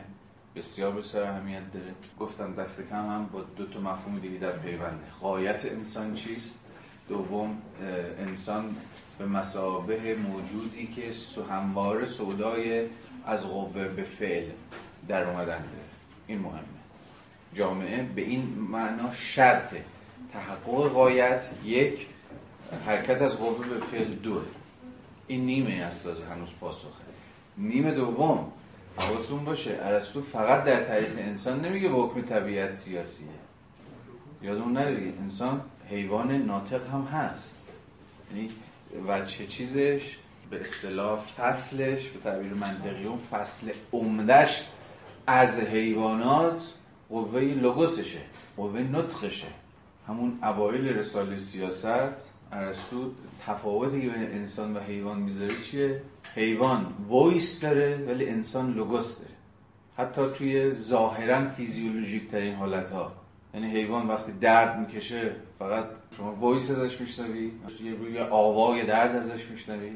ولی انسان وقتی درد می‌کشه دیگری رو به کمک میطلبه اینو به بیان در میاره. یعنی وارد زبان می‌کنه. یعنی حالا همه دلالت هایی که ما برای لوگوس می‌شناسیم از عقل گرفته تا زبان گرفته تا نطق گرفته به معنای اسلامیش و غیره و غیره و غیره. بنابراین تو این به اصطلاح تعریف انسان باید همه این مفاهیم رو همه اینا رو با هم در نظر گرفت ولی اگه فقط مسئله انسان در جامعه زندگی می‌کنه لحاظ بکنیم قبول دارم که یه چیزی کم داریم برای اینکه متقاعد بشیم با تعریف بسنده ای از انسان سر کار داریم. ولی اگه پای دیگر مفاهیم رو به این وجه بکشیم وسط فکر می‌کنم که در واقع چفت و بست خواهد داشت. تعریف اب نداره. چون به ارسطو گفتیم من تو سنت ارسطویی گفتم. حالا تو مارکس البته باید حواستون باشه به این معنا مارکس ادامه سنت ارسطویی. دست کم ادعای من اینه. به این معنا باید مارکس رو تو ادامه این ارسطو بفهمیم. اخیرا هم دیدم که توجه به سویه های ارسطوی مارکس به ویژه در حوزه انسان شناسی مارکسی الان جدی تر شده. تا قبل از این فکر که خب مثلا مارکس با فیلسوفای یونان مگه چه نسبتی ممکنه داشته باشه؟ صرفا یه رساله دکترا نوشته که بعدا مثلا ازش عبور کرده و دیگه هم بهش برنگشته و غیره و غیره. ولی الان دیگه می‌دونن که اتفاقا یه جورای امهات پروژه مارکس تو همون رساله دکتراش جایی که ظاهرا داره به یکی از انتظایی ترین موضوعات تاریخ فلسفه. اونم فکر می‌کنه تفاوت بین دموکریتوس و اپیکور اتفاقا تا چه پای امهات پروژه مارکسی اینجا هست. چون کل دعوا بر سر چیز دعوا این دوتا بر سر حرکت اتم هاست دیگه.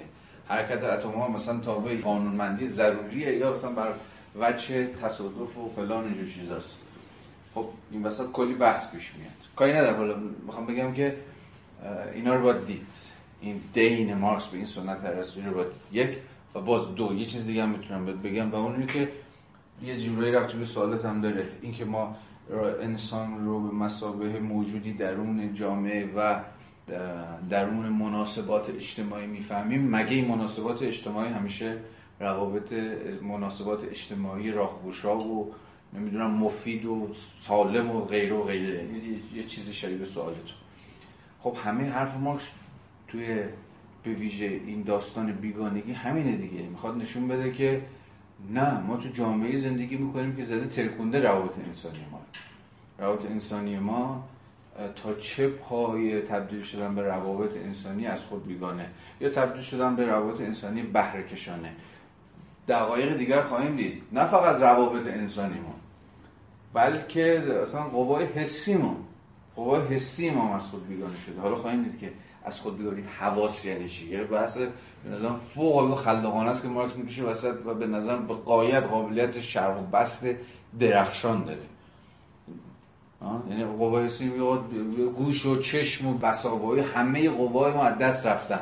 یا از اون بالقوگی هاشون توهی شدن. چرا چون سرمایه داری کل این قوای حسی ما رو در بند نوع خاصی از رابطه قرار داده که هم رابطه مالکانه باشه.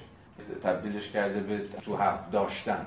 کل زندگی ما سودای داشتن چیزهاست داشتن چیزها یعنی از آن خود کردن چیزها تملک چیزها کل اورینتیشن ما جهتگیری ما به جهان اشیا اهم از انسان و طبیعت و غیره و غیره اینه که بگیریم ببلیمش.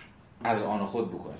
و مارکس میگه در چنین شرایطی این قوای حسی دیگه به این معنا از کار میفتن یا فقط در خدمت این تصاقبن و به این معناست که بله ما درون جامعه هستیم ولی از همه توانایی هامون و قابلیت هامون دور یا جایی که هفته پیش هم بحث شد دیگه انسان موجود نوعی است به اون معانی که گفتیم ولی به واسطه یک کار بیگانه شده از نوعی بودن خودش هم بیگانه میشه.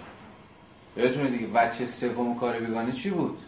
بیگانگی انسان از خودش در مقام موجود نوعی بود. یعنی همه پیوندهاش گسسته میشه و در نهایت هستی فردیش به قایت زندگیش تبدیل میشه. هستی نوعیش یعنی هستیش در نسبتش در همبستگیش با دیگران دیگه صرفا براش در کسبت یه جور وسیله در میاد. یعنی دیگران برای من ابزاری هم برای رسیدن به قایت شخصی خودم. یعنی اتفاقا مارکس به این معنی یه پاتولوژیست واقعیه. یک سوشال پاتولوژیست واقعی یک, یک آسیب شناس اجتماعی که دقیقا داره سعی می‌کنه به سوال تو جواب بده. نه. صرف زیستن در جامعه معلومه که بسنده نیست. جامعه ویران جامعه درگیر انواع اقسام ستم ها و تبعیض ها و سلطه ها و غیره و غیره و غیره است. حالا این علم تو رو می‌تونم جدیش بگیرم که مگر فقط مالکیت خصوصی یک روابط ما رو متلاشی کرده. دیگر اشکال ستم چی؟ دیگر اشکال سلطه چی؟ خب این رو به ویژه پسا مارکسی ها خیلی بهش فکر کردن دیگه. که آیا با رفع تضاد اصلی همون تضاد بین کار سرمایه یا با زدن مالکیت خصوصی کل نظام فرادستی فرودستی کل ستم کل اشکال تبعیض و غیره و غیره منتفی میشه رفع میشه؟ آیا دیگر اشکال ستم اتفاقا سخت جون نیستن باقی نمیمونن؟ و حالا سوالات دیگری که می‌تونیم باز در ادامه پیش بکشیم. خب یه فراز مهم رو بخونیم. 171 آخر. فعالیت اجتماعی و لذت اجتماعی به هیچ وجه فقط به شکل فعالیت مستقیما اشتراکی و لذت مستقیما اشتراکی وجود ندارد. هرچند فعالیت اشتراکی و لذت اشتراکی یعنی فعالیت لذتی که مستقیما در پیوند واقعی با انسانهای دیگر آشکار می شود هم اشتراکی رو بول کرده هم پیوند واقعی رو. در واقع این معنای اونه. اشتراکی یعنی در پیوند یعنی پیوند واقعی. هرچند فعالیت اشتراکی یعنی فعالیتی در پیوند واقعی با دیگران. هرچند فعالیت اشتراکی و لذت اشتراکی یعنی فعالیت و خودش هم ترجمه کرده عملا. یعنی فعالیت لذتی که مستقیما در پیوند واقعی با انسانهای دیگر آشکار می شود و تجلی می یابد هر جایی رخ می دهد که تجلی مستقیم اجتماع پذیری از ماهیت ذاتی محتوای فعالیت ناشی می شود و در خور ماهیت لذت باشد. ادامه بدیم من دوباره برمیگردم به این داستان. کلمه که فوق اینجا برای ما مهمه مفهوم سوشیابیلیتیه. اجتماع پذیری معنیش تو این فراز روشن میشه. اما حتی این مهمه. اما حتی اگر هنگامی که در قلم روی علم فعال باشم فعالیتی که به ندت می‌توانم در پیوند مستقیم با دیگران انجام دهم. باز هم از لحاظ اجتماعی فعال هستم زیرا به عنوان یک انسان فعال هستم. انسان بله اجتماعی هم بله معنی سادهش اینه میگه حتی جایی که درگیر فعالیت هایی هستم که ظاهرا فعالیت های غیر اجتماعیه یا ظاهرا فعالیت های فردیه باز هم به رغم این یک انسان اجتماعی هستم. امروز دیگه ما بعد از روانکاوی و بعد از جامعه شناسی اینها این حرف مارکس خیلی حرف پیش, پیش پا افتاده ای می‌فهمیم نه؟ یعنی امروز دیگه ما می‌دونیم حتی در خلوتترین و دینشترین تنهایی خودمون هم عملا با همه رسوبات جامعه و فرهنگ و غیره و از خلال زبان و ناخودآگاه و هر چیز دیگه شبیه این درگیری. یعنی هیچ دقیقه ای که تبدیل به یک موجود ا سوشیال بشیم یا نان سوشیال بشیم وجود نداره.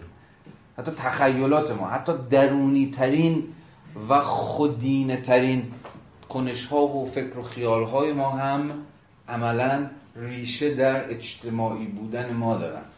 یعنی شما هیچ وقت نمی‌تونید همه این پیوندها رو کات بکنید بکسلید و از این حرف بزنید خب امروز من به یک فرد با همه دلالتاش تبدیل شدم. فردی که کلا انگار از همه پیوندهای نوعی خودش یعنی از اجتماعی بودن خودش گسسته و به یک اتم منزوی یا هر چیزی شبیه این تبدیل شده. نه تنها ماده و مساله فعالیتم متریالی که دارن روشون کار می‌کنن از جمله حتی زبانی که متفکر در آن فعال است. جالبه مارکس اینجا جز معدود جاهایی که به زبان هم داره فکر می‌کنه دقیقا هم زبان رو به مسابه همون مدیومی صورت بندی می‌کنه که از قبل اون من یک موجود اجتماعی هم. حتی اگر در انزوای خودم باشه. زبان اساسا کامیونیکیتیوه. اساسا ارتباطیه. بگذاریم از اینکه زبان اساسا چیزی نیست مگر تداوم فرهنگ سنت خاطرات جمعی و غیره و غیره. وقتی درون زبان هستم و هیچ لحظه ای نیست که ما درون زبان نباشیم. و درون کل جامعه و کل میراث تاریخی جامعه هم هستم نه تنها ماده و مساله فعالیت از جمله حتی زبانی متفکر در آن فعال است که به عنوان محصول اجتماعی دریافت می‌کنم بلکه وجود خودم فعالیت اجتماعی است. باز است بولد یعنی یک جور هستی شناسی اجتماعی مارکس در اینجا پیش می‌گذارد. هستی شناسی اجتماعی که می‌خواد اجتماع پذیری انسانی رو به ذات خود انسان رفت بده. همین صحبت که الان داشتیم می‌کردیم. ذات انسان چیزی نیست جز بودنش با دیگری. به همون اجتماعی بودن یا نوعی بودن. یا دیگر مفاهیمی که معادل همین مفاهیمی هستن که داریم به کار می‌بریم.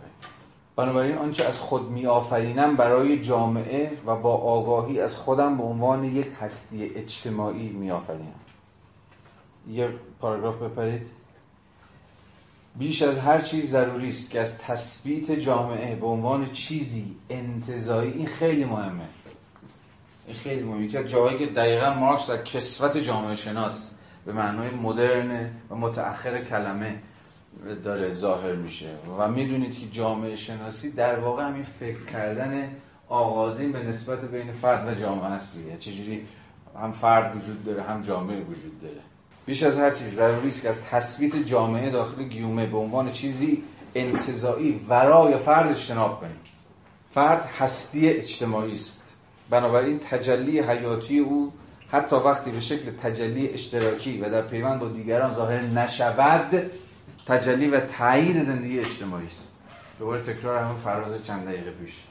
حتی در اون زویانه ترین دقایق حیاتمون هم یعنی جاهایی که به مارکس درگیر پیوند با دیگران نیستیم هم همچنان اجتماعی بودن خودمون رو از مجرای یا به میانجی چیز پدیده های همچون زبان در نهایت حفظ می‌کنیم. زندگی فردی و زندگی نوعی انسان دو چیز متفاوت با هم نیستن. این خیلی مهمه. زندگی فردی و زندگی نوعی انسان دو تا چیز نیستن. یعنی می‌خواد مارکس از این تضاد بین فردگرایی و مثلا جامعه گرایی یا هر چیزی شبیه این در بیاد دیگه. خب در به اینجا پروژهش پروژه هگلیه. به ویژه باز عناصر رو به خاطر بیاد تلاش هگل همین بود مستقل از اینکه موفق شد یا شکست خورد. که بابا چجوری جامعه و فرد در یه جور آشتی در یه جور هم نوایی با هم وجود دارن؟ نه فرد حذف میشه ادغام میشه سرکوب میشه نادیده گرفته میشه نه جامعه خیلی بولد میشه گنده میشه و به یه جور اصالت و چیز می‌رسه.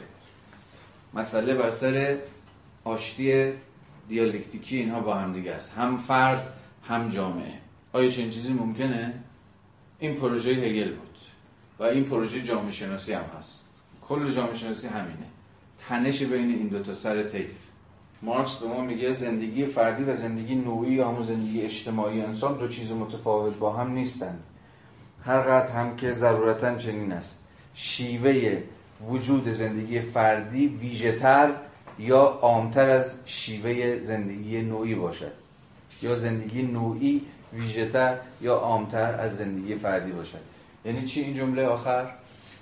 یعنی هر چقدر که این سر تف یا اون سر تف بولد بشن ولی باز به رغم این ما با یه جور تعارض آشتیناپذیر بین دو سر تف سرکار نخواهیم داشت. می‌تونیم از دقایقی حرف بزنیم یا جوامعی اصلا حرف بزنیم که فرد درش خیلی چیزتره بولدتره متجلیتره. یا اصلا ارزش های اجتماعی به فرد بیشتر از جمع یا کل یا جامعه یا دولت بها میدن. یعنی فرد یا اون سمت دولت یا جامعه یا امر کلی اهمیت یا دست بالای بیشتری پیدا می‌کنه. ولی هیچ وقت در نهایت این دو به یه جور تعارض تام با هم دیگه انگار نمی‌رسن. همواره این دو با همن. یعنی شما من هم یه موجود فردی هم چون میگم من می‌تونم به من خودم ارجاع بدم و وقتی به من خودم که ارجاع میدم دارم به همون شخصیت به اون فردیت خودم ارجاع میدم و هم می‌تونم از اینجور ما حرف بزنم. یعنی در مقام موجودی که یک هستی اجتماعی یا یک هستی در پیوند با دیگرانه. اما خب اتفاقا اینجاست که باید یک کمی از مارکس فاصله بگیریم و اتفاقا نشون بدیم که می توانیم به دقایق تاریخی فکر کنیم که بر حسب فرماسیون های فرهنگی سیاسی متفاوت یک سر طیف انگار قرار فدای سر دیگری طیف بشه. یعنی جوامعی که مثلا من بودن فرد بودن رو به شکل سیستماتیک سرکوب بکنن یا اصلا مجالی برای ارز اندام به فردیت نمیدن و در برابر جوامعی که انگار در قسمی اصالت فردیت تام و تمام گرفتار شدن و دیگه به امر کلی به جامعه یا هر چیز دیگه شبیه به این نمی‌تونم فکر کنم. یعنی ما به یه جور حساسیت تاریخی در قبال این ماجرا نیاز داریم. متوجه این؟ چون بر حسب کدوم وضعیت تاریخی داریم حرف می‌زنیم ممکنه که هر کدوم از این دو سر طیف برامون برجسته تر باشن یا مسئله دارتر باشن. کم تاریخ معاصر ما در ایران که تاریخ چیز دیگه داره حذف فردیت این جمله مارکس به این معنا خیلی به درد ما نمی‌خوره که زندگی فردی و زندگی نوعی یا زندگی فردی و زندگی اجتماعی یکی هم. یا چیز متفاوت از هم نیستن. اتفاقا میشه تضادهای تاریخی این دو سویه رو نشون داد. در این وضعیت تاریخی مشخص تعارض مشخصی بین فرد بودن و جمع بودن به عضو دولت بودن یا هر چیزی شده ببین وجود داره. متوجه این چی دارم میگم؟ خیلی نقطه مهمیه. مارکس البته داره سعی می‌کنه حرفش رو خیلی وابسته به این فرهنگ و این جامعه و چیز نکنه. خیلی کلی حرف بزنه. همون هستی شناسی اجتماعی گفتیم. ولی اگر بخوایم تاریخی باشیم می‌تونیم نشون بدیم که در هر دوره تاریخی یک کدوم از این دو سر جدیتر بوده بولتر بوده برجسته تر بوده برای اون سر این که داریم اون که خب این دغدغه چیز بود دیگه. دغدغه کل سنت محافظه کاری. سنت محافظه کاری تاکید اول آخرش رو چیه؟ وحدت. همه محافظه کار از وحدت حرف حالا وحدتی که عموما دولت می‌تونه محققش کنه یا فرهنگ ملی می‌تونه محققش کنه. به این معنا وحدت یا وحدتگرایی یعنی اولویت امر کلی. حالا زید این اولویت امر کلی امر فردی خیلی راحت می‌تونه نادیده گرفته بشه سرکوب بشه یا به حاشیه رونده بشه یا بگه الان وقتش نیست. وحدت ملیمون چیز بشه مستقر بشیم قشنگ. امر فردی چی؟ بیشتر مد نظر اینکه میگیم در تاریخ خب اینا هی با هم دیگه در نوسان بوده اینکه اون بر لیبرالیسم حالا گنده بشه اون ور یعنی وحدت و کل و اینا از دست بره. این میشه دغدغه هگل و کل چیز کل سنت هگلی. یا لیبرالیزم در مقام اصالت فردیت نمی‌تونه به امر کلی فکر کنه. دست کم منتقدین عمده نو لیبرالیزم از این دارن حرف می‌زنن دیگه. نو لیبرالیزم باز شعار عمده نو لیبرالیزم چیه؟ جامعه وجود نداره. فقط فردها وجود داره. مثلا چیزی به نام جامعه در مقام یک کل به قول مارکس اشتراکی وجود نداره. جامعه مجموعی از افراد تکین و تنها و منزوی یا هر چیزی که فقط وقتی پای مبادله بیاد وسط یا ضرورت مبادله رفع نیازها یا هر چیزی شبیه اینه که با هم ارتباط می‌گیرن. به این معنا نولیبرالیسم یعنی اوج باور به همین جامعه زدایی. یعنی اصلا امر کلی وجود نداره. به زمین نولیبرال ها یه جورای کل سنت لیبرالیستی هر کی از ضرورت وحدت و کل و ما و اینا داره حرف می‌زنه می‌خواد بزنه در همراه سرویس کنه بگه به نام وحدت به نام جامعه به نام ملت به نام فلان خفشی. حالا می‌خوام بگم از لحاظ تاریخی لیبرالیسم جای درستی وایساده بود. چون خواستگاه تاریخی تکوین لیبرالیسم باید در نظر بگیریم دیگه. این انگلستان قرن 17 ای که نظریه پردازش تا قبل از لاک آقای هابز با اون لویاتان با اون دولت مطلقه و فلان اینا. خب اینجاست که کسی مثل لاک سنت لیبرالیستی رو بر مبنای چیز بنا می‌کنه دیگه. مثلا به قول خودش زندگی خصوصی. زندگی خصوصی که فقط هم مبناش مالکیت نیست. اموال نیست. چرا زندگی خصوصی باید مسئول بمونه از مداخله دولت؟ چون فرد بودن ماست به همین زندگی خصوصی زندگی خصوصی چیه؟ اموال یه وجهشه. یه وجه دیگه همین چیزه. بچه زیستی ماجرا. جان. و از همه مهمتر برای لاک و کل سنت لیبرالیستی عقاید شخصی توه حالا چه باور دینیت باشه چه نمی‌دونم فلان. باشه عقاید شخصی مثلا سوبژکتیویته من زن و آقای لیبرالا باید مسئول از مداخله دولت باشه. و حالا دیگه این سنت همینجور میاد جلو تا به جاهای عجیب غریبی می‌رسه و حالا شاخه های بسیاری پیدا می‌کنه. بعضی میشن آنارکو لیبرال. مثلا مثل نوزیک و اینان در واقع نوزیک پروژه لاکو تا منتهای خودش پیش می‌بره دیگه. جایی که رسما از یه جور آنارشی دفاع می‌کنه. آنارشیزم و لیبرالی. آنارشیزم یعنی چی؟ به معنی دولتی دیگه. چون بازم چندین بار گفتم آنارشیسم لزوما سنت چپی نیست. مثلا لیبرتاریان ها امروز در رسما آنارکو لیبراله. یعنی اتفاقا آنارشیسم با لیبرالیسم خیلی جور در میاد. اصلا با لیبرالیسم به نظر بیشتر جور در میاد تو چپ گردی. چون چپ هنوز به حال خودش نتونست از اسطوره دولت خلاص کنه. چپ همواره به دولت نیاز داشته در پروژه سیاسی خودش. ولی لیبرال از اون اول همچین خیلی دولت جدی براشون جدی نبود. مثلا شر ضروریه دیگه بود باشه دیگه. یه کسی هم مثل لاک می‌گفت اگه خیلی این دولت دست درازی کرد یا برخلاف مفاد قرارداد اجتماعی عمل کرد بزنیم زیر میز. شورش اولین کسی که تو فلسفه سیاسی مدرن حق شورش به رسمی هم می‌شناسه لاک. حق شورش همواره حق شورش علیه دولت دیگه نه؟ رسما هم پای ماجرا وای میسته حالا برای کسی مثل نوزیک که لیبرال قرن بیستمیه این سنت تا انتهای منطقی خودش پیش میره. حالا بگذاریم اینا مباحث پیچیده در فلسفه سیاسی.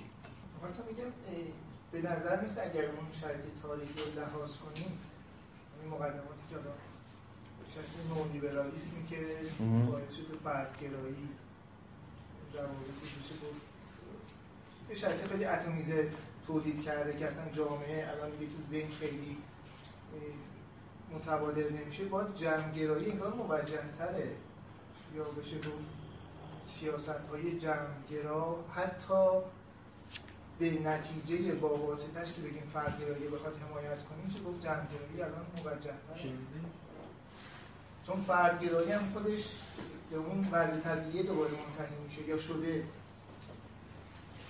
خب سخته دیگه. یه ور داستان وایسادن.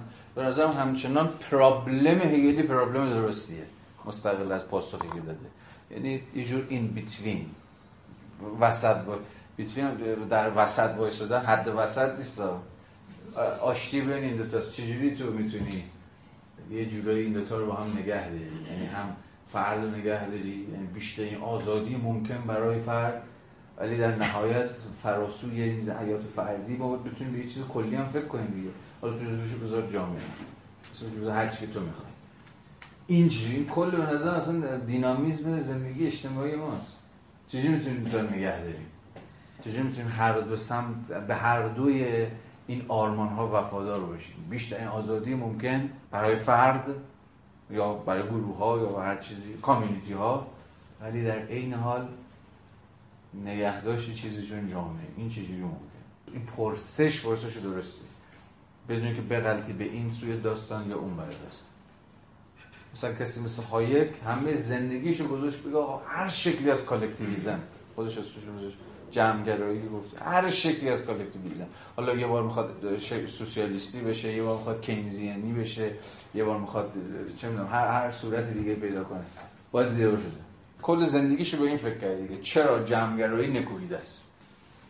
چرا جمعگرایی هر شکلی از جمعگرایی در نهایت راهی به قول خودش بردگی. به نام جمع در نهایت مقدمات سرکوب فرد دارن فراهم به زمه های در همه تاریخ هم همین بود. حالا به اسم های مبدل هم این کار کردن. و از اون طرف هر در نهایت یه جور سرکوب فردیت به نام منافع ملی به نام امر کلی یا هر چیز دیگه شبیه ما با هر دوتاش آشناییم دیگه. حالا کمتر یا بیشتر. هی هم صورت عوض می‌کنن در دورهای مختلف. مثلا در دهه 60 و 70 در ایران به نام اسلام و فلان و اینجور چیزا. قرار بود حکومت اسلامی فلان اینا. امروز به نام منافع ملی و فلان. یه روز سخنگوش مثلا فلان سیاست مدار رسمی حاکمیت بود امروز سخنگوش مثلا سید جواد طباطبایی که دیگه رسما چون یه آموزش زبان در فلان دانشگاه هم براش اخلال در امنیت ملی کشور وحدت ملی کشور داره خدشدار می‌کنه. باید حواستون باشه دیگه. چجوری داره کدوم چون اونم به یک معنای کالکتیویزم دیگه. جمعی دفاع بکنه که اسمش چیه؟ ملت ایران. خود ایران. این ضرورت حفظ این وحدت اونم در شرایط حساس کنونی. انقدر بالاست که هر شکلی از هر شکلی از صدادار شدن فردها فرد فقط فرد تکین نیست که. یه گروه هم می‌تونه نقشان چیز بازی کنه. یعنی یه صدای تکین پیدا بکنه با زیرا بشه زد. چون این چیه؟ ناهم نوایی در ارکستر مثلا وحدت ملی. حالا بگذاریم اینا بحثای چیزه. بحثای است. صفحه 173 پاراگراف دو.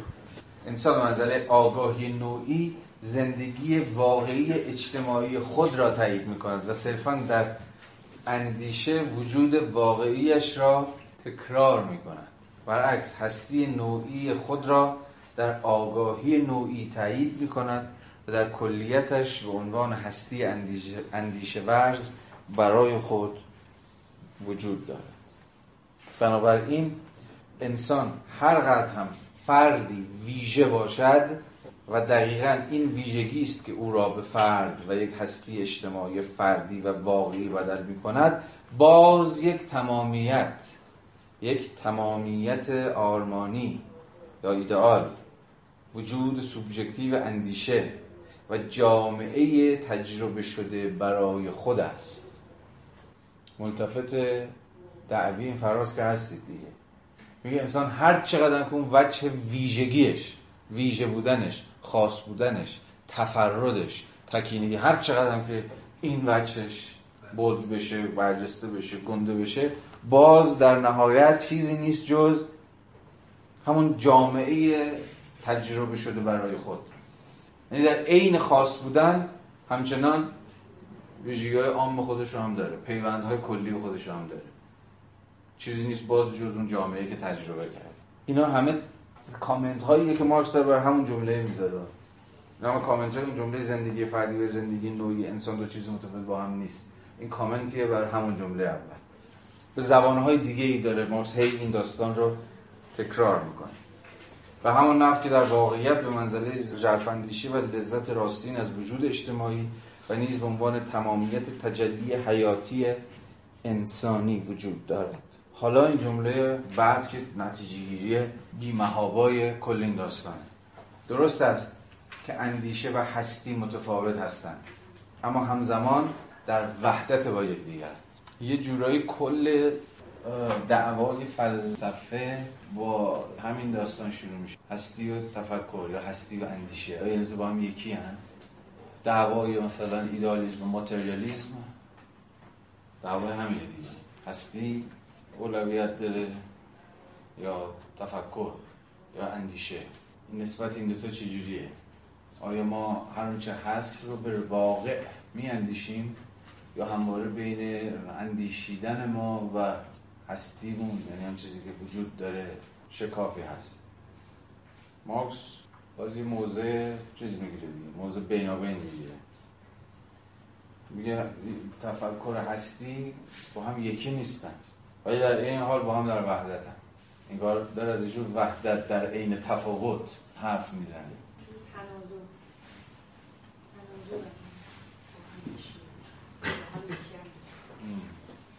آره شاید. حالا جمله بعدی رو ببینید جمله عجیبیه. خیلی جمله عجیبیه. مرگ یه من نمی‌دونم جمله کجا اومد؟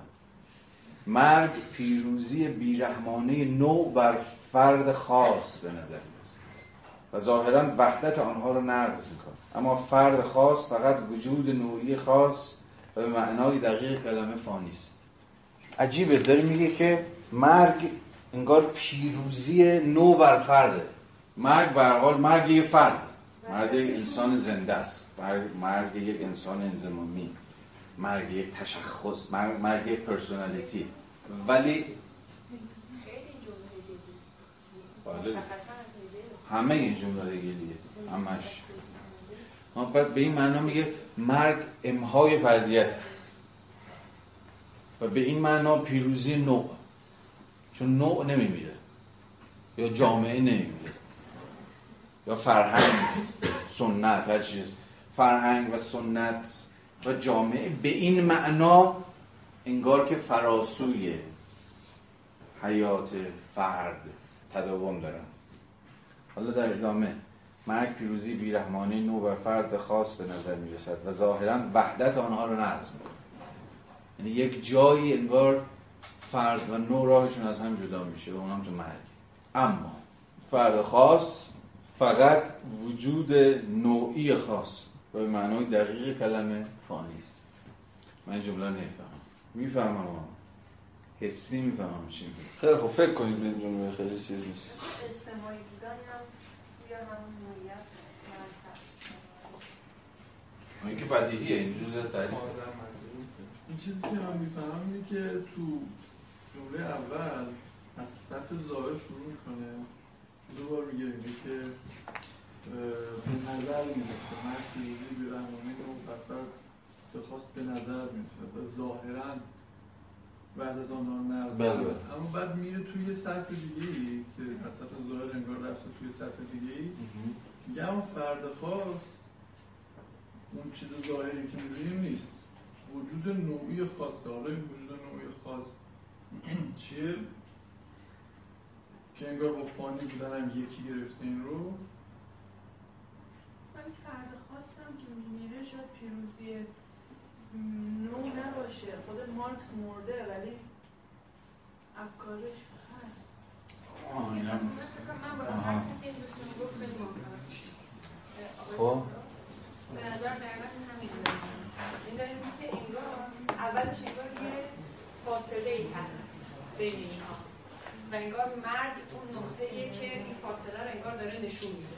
داره نشون میده که بله با مرگ نوعی که غلبه پیدا می‌کنه با فرد. ولی اینجوری نیست. چرا؟ چون خود فرد هم یک موجود مثلا نوعی خاصی یهو سطح تحلیلش انگار جابجا میشه. آره ولی یه چیزی رو داره میگه دیگه. یه چیزی رو داره رسمیت می‌شناسه. فرد خاص فانیه. یعنی فانی یعنی دود میشه میره هوا. ولی این فرد خاص وجود نوعی خاصه. یعنی این کار داره میگه وجود نوعی هم یعنی چی؟ به این معنی وجود نوعی خاص هم میشه. اونم داره میگه. وجود نوعی خاص این خاصش اینجا مهمه دیگه. ولی وجود نوعی رو که می‌دونی.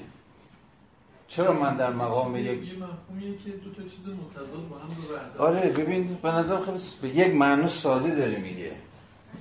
من چرا وجود نوعی خواستم هم نوعی هم خاص.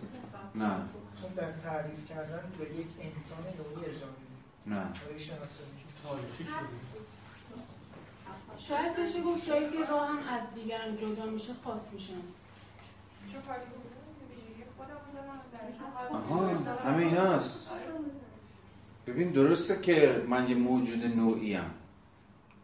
ولی از اون مهمتر یه وجود نوعی خاصم یعنی چی؟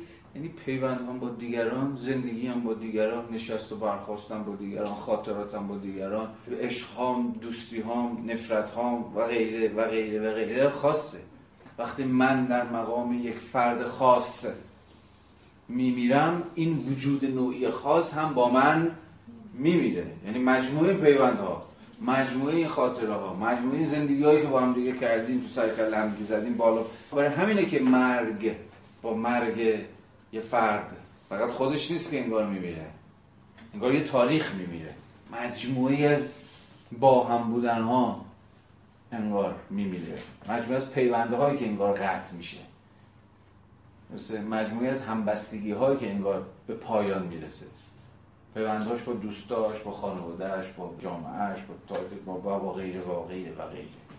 بنابراین به نظرم کلید فهم این فراست اون خاص بودن رو بفهم فرد خاص میمیره ولی اینجا فقط فرد خاص نیست که میمیره. یه زندگی نوعی هم که زندگی نوعی خاصه یعنی کاملا بسته به خود اون فرد بوده و در دل یا به میانجی اون فرد شکل گرفته هم میمیره.